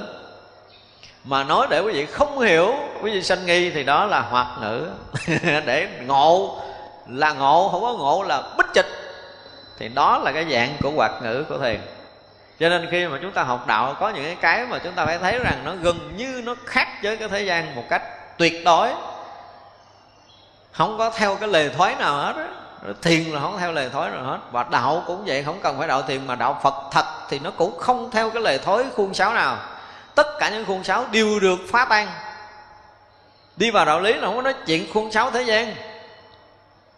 Không nói chuyện đúng sai của cái cõi này đạo lý không có dính gì với cái đúng sai cõi này hết trơn á. Không có dính gì với cái chuyện thuận nghịch của cái cõi này hết á. Ra cái đầu chúng ta trước mắt là phải ra khỏi cái thuận nghịch cái đúng sai này thì hy vọng là chúng ta biết được một ít phần phật đạo. Còn chúng ta còn nặng nề đúng sai hay dở phải trái hơn thua gì trong thế gian là, là suốt kiếp này chúng ta chỉ thấy là cái thấy của thế gian chứ không phải là cái thấy phật pháp. Cho nên cái ngôn ngữ là một cái gì đó nó tải đạo nếu chúng ta tới, chỉ cần một từ có thể lộ hết cái chân tướng, cái thấy biết, cái trí tuệ của mình ra. Còn nếu chúng ta thấy không tới, dù chúng ta có nói suốt kiếp này đi nữa, người ta cũng thấy mình lẫn quẩn. Nói hết quyển sách, tìm chữ không ra. Giống như là trước, chúng tôi nghe một cái vị thầy à, ngộ đạo, được sư phụ ấn chứng là ngộ đạo bắt đầu lên tòa giảng cái bài chân lý sờ sờ. Cách đây cũng mười mấy, hai chục năm mà, năm hình như hai nghìn hay là gì đó tôi với một đệ tử, hồi đó còn, lúc cái sơ khai thì còn đệ tử ở đây với mình, có một mình thôi. Tôi nghe cho hết bài, tôi quay lại tôi hỏi, ủa tôi thấy chân lý rồi không? Nó giảng chân lý rồi, sợ mà tôi sợ chỗ nào cũng không thấy hết. Không có thể nào mà sợ nổi hết đó chỉ cần mỗi câu nói là người ta thấy hiện ra cái đạo lý trước mắt, thì đó là cái loại ngôn ngữ vượt thoát. Cho nên các vị thiền sư chờ cái người trình kiến giải là một câu nói để ra ngoài. Chỉ cần câu đó thôi.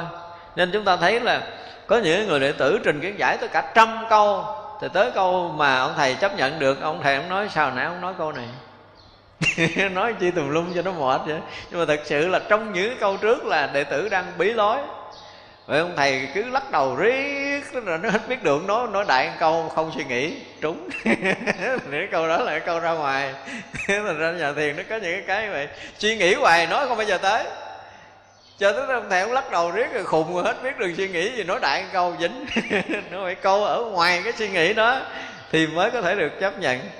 Thật ra là cái ngôn ngữ mà phải sử dụng cái ngôn ngữ ngoài cái so sánh phân biệt cái suy nghĩ, cái tính toán, cái hiểu biết, cái kinh nghiệm của ý thức thì ngôn ngữ đó mới là ngôn ngữ thật.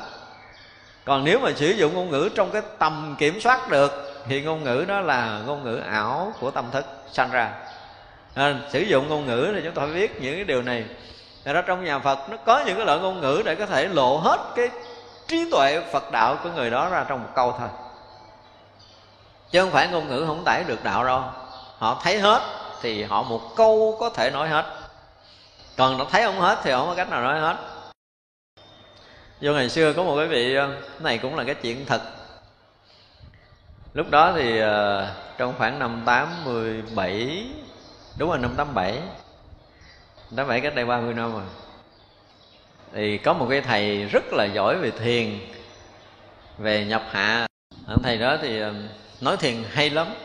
Và tôi có cái máu mà khi nghe nói thiền thì kiểu nào tôi cũng theo. Nó có một cái bệnh kỳ cục đó. Tại vì bữa đó đang giảng tôi nhớ mà thượng giảng mà lăng nghiêm cái gì cũng đứng rồi cũng hỏi một câu tôi thấy hết chảy. Với mình là hết chảy rồi nó được rồi đó, đó xong buổi giảng là đeo thôi học học riết cho tới cái chuyện mà ổng nằm ngủ ngái coi kho mà tôi phải quỳ gối cả tháng trời để học á là gây gốm tới sau khi mà ổng khai thị mấy trận mình không ngộ tới uh, gần cuối mùa hè năm 1987 thì cái chuyện xảy ra với tôi trong cái buổi mà tôi nghe giảng rồi. Ở đầu tối tôi mời xuống cái chỗ cái uh, cái giống như cái nhà nghỉ mát của thường chiếu hồi xưa gần gần là thiền viện linh chiếu tôi nói thầy trước nhất là cảm ơn những cái lời khai thị của thầy từ trước giờ thầy khai thị tôi nhiều lần quá rồi tôi không ngộ tôi ngộ đạo không nổi tôi ngộ độc với thầy nhiều quá rồi. Bây giờ thầy phải trả lời cho tôi được một câu nếu thầy là người sáng mắt. Không hỏi thầy nói đi tại vì không biết mình ngu từ trước giờ mình đâu có biết Phật pháp gì đâu. Ổng một bụng mà ra cho tôi hỏi tôi hỏi là bây giờ tất cả những cái trước mắt thầy thấy hết không? Ông nó thấy sao không thấy? Thấy hết không? Hỏi, hỏi thầy thấy hết không? Vậy thôi à. Ông nói thấy. Hỏi chắc chưa? Nói chắc. Nói vậy thôi nói một câu cho hết những cái đang thấy đi. Thấy hết phải nói hết chứ thấy hết mà nói không hết là cả như không thấy. câu một đó đâu có phật đạo gì trong này đâu ừ. Nói sao hết? Đấy ví dụ như giờ quý vị thấy hết những cái trước mắt không? Ngon nói một câu cho hết đi. Thấy hết rồi phải nói hết chứ. Nói một câu cho hết những cái mình đang thấy đi. Thì mới chứng tỏ rằng mình sáng mắt. Đạo lý nó đơn giản ở chừng đó, nếu thấy được thật tướng là sẽ nói được thật tướng là nó cái ngôn ngữ của mình nó có thể tải được cái thực tế đang có của mình đương nhiên ngôn ngữ là nó một cái dạng truyền thông, cái đang có của chúng ta, để cho người ta có thể nghe qua, người ta thấy được cái mà mình muốn chuyển tải nó, cái hiện thực đang có đó. Thật ra ngôn ngữ nói các pháp thì nó chẳng hiển được thiệt tướng, không có đâu.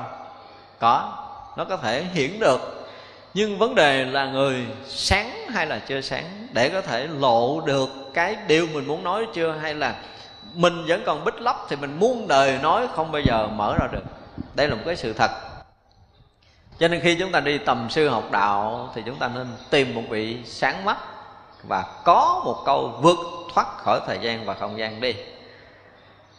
Tìm cho ra người đó và một lần như vậy đủ rồi. Đời này giao mạng, không suy nghĩ. Không suy nghĩ nữa là nếu muốn tôi chết, sẵn sàng chết. Muốn sống, tôi sống tiếp chơi. Còn không thì thôi. Người giao mạng, uổng nó giao. Chết quan gắn chịu.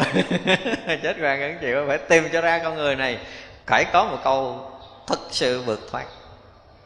Là được rồi. Chứ không có nói gì, không cần gì thêm. Bình đẳng mới thấy được như pháp thật cũng vậy. Tức là khi mà cái bình đẳng hiện ra thì cái ngôn ngữ của cái bình đẳng nó sẽ hiện rất rõ nơi tâm của một người đạt tới cảnh giới bình đẳng. Còn nếu mà chúng ta hiểu về bình đẳng thì ngôn ngữ bình đẳng không có lộ ra đâu.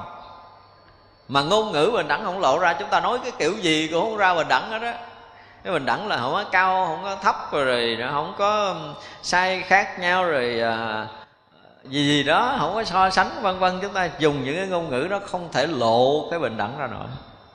Thì chúng ta chỉ hiểu thôi. Hiểu thì không có lộ ngôn ngữ nó ra.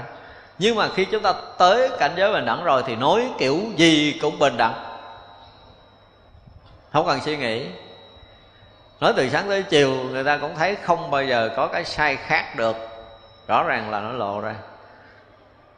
Thật ra ở đây cái câu đầu nói có khi nó là chưa có rõ, ở những câu sau thì nó rõ hơn, tức là khi mỗi người mà chưa tới, chưa rõ việc thì chỉ nói trong vòng gì? Kiến thức của mình.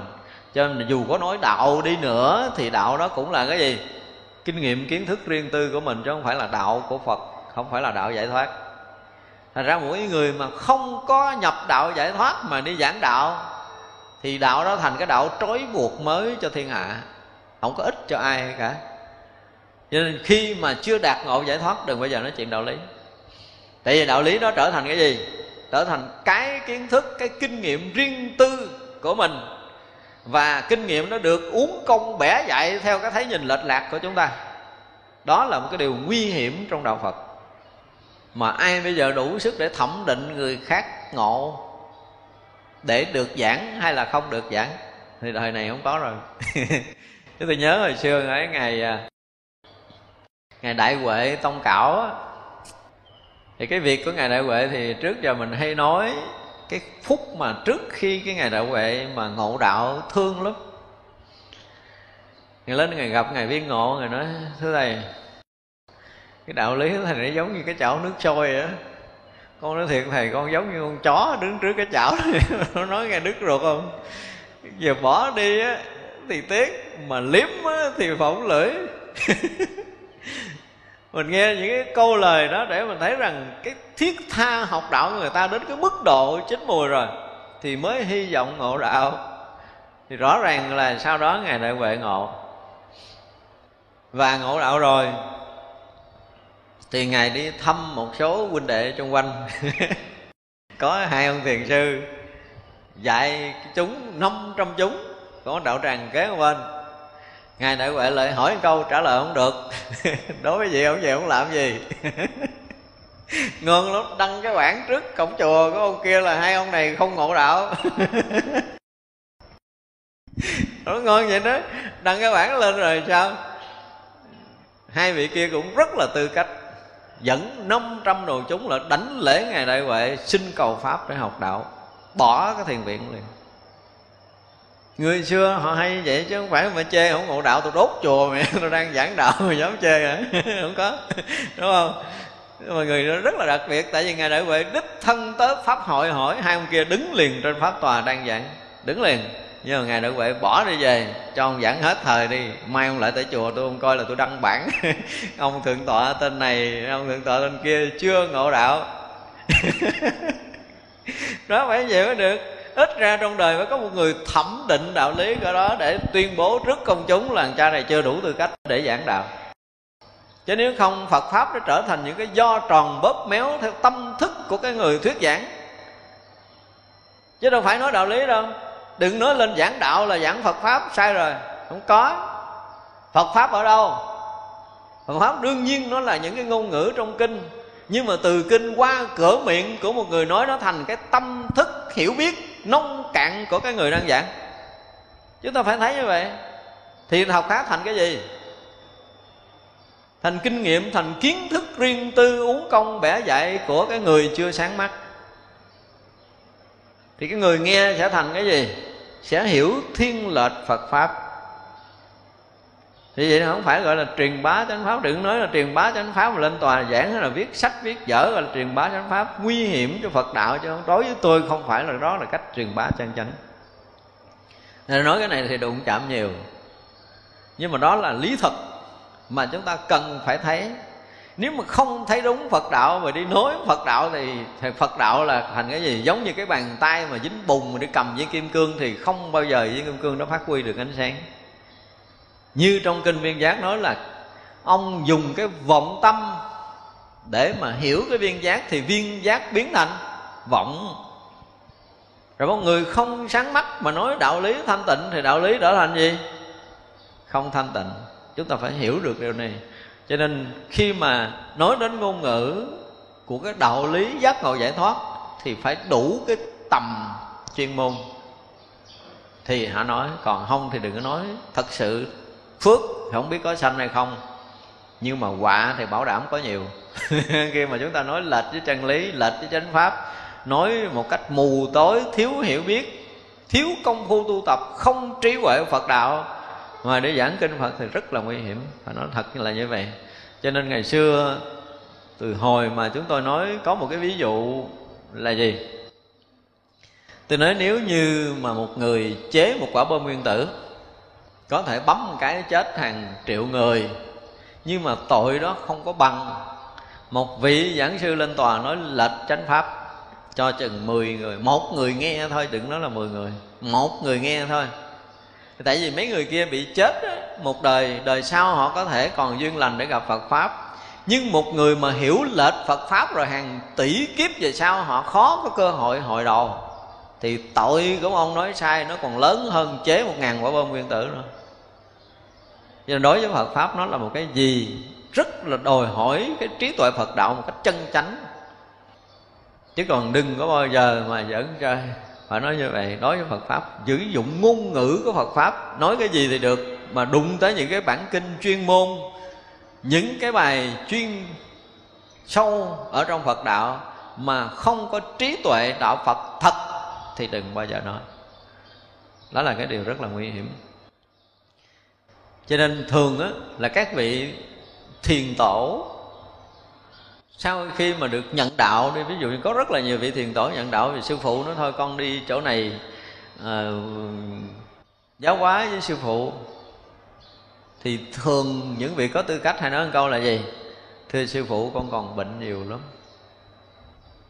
Việc nhà chưa xong xin sư phụ cho con thời gian nữa chứ không phải là đang ở ông chúng mình thấy làm trụ trì quay, ông sư phụ kêu làm trụ trì đi liền. Đi liền, cái làm trụ trì liền. Nó không có chuyện đó đâu. Việc đi làm trụ trì để giáo hóa chúng sanh không phải là chuyện đơn giản. Chúng ta phải thấy điều này. Cho nên đó là nếu mà ai ngon, hả chưa ai ngon là gì? Nên phát nguyện trước tam bảo, trước cái lời nói của mình. Phát nguyện làm sao?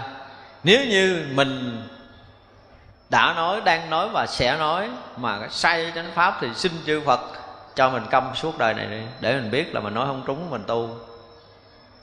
Mấy giảng sư nên phát nguyện vậy giờ mấy? Gần trước khi đi giảng phát nguyện vậy rồi đi rồi đi. Thấy chưa? Tức là bây giờ nếu những cái thấy của mình, những cái đã từng nói, đang nói và sắp sửa nói này, nếu chư phật, chư đại bồ tát, chư vị thánh hiền thấy mình nói lệch cái chân lý lệch chánh pháp thì xin cho mình công hết đời luôn. Vậy đi. Để biết là mình chưa thấy đúng đạo lý, mình còn biết để mình sám hối, mình tu tập. Nếu Phật pháp linh thiêng thì nên làm điều đó. Chứ còn nếu không sẽ bị hiểu lệch lạc về Phật pháp nhiều. Và chúng ta học phật cũng khó có cái cơ hội nó là nếu cái duyên chúng ta nó không có hội đủ chúng ta khó có cái cơ hội để gặp được chánh pháp một cách thực thụ. Chúng ta bị nhiều kiến thức quá, nhiều cái đường hướng tu tập quá trong cái thời điểm này, khiến cho gần như là bị loạn. Phải nói như vậy, thực sự phật pháp nó rất là loạn. Không tìm được cái gì đúng nghĩa của chánh đạo để chúng ta có thể theo hết cuộc đời này thì đó là cái duyên của mình. Phải nói là cái duyên của mình. Hôm nay chắc chúng ta nói tới đây, chúng ta nghỉ ha. Chiều sẽ học tiếp.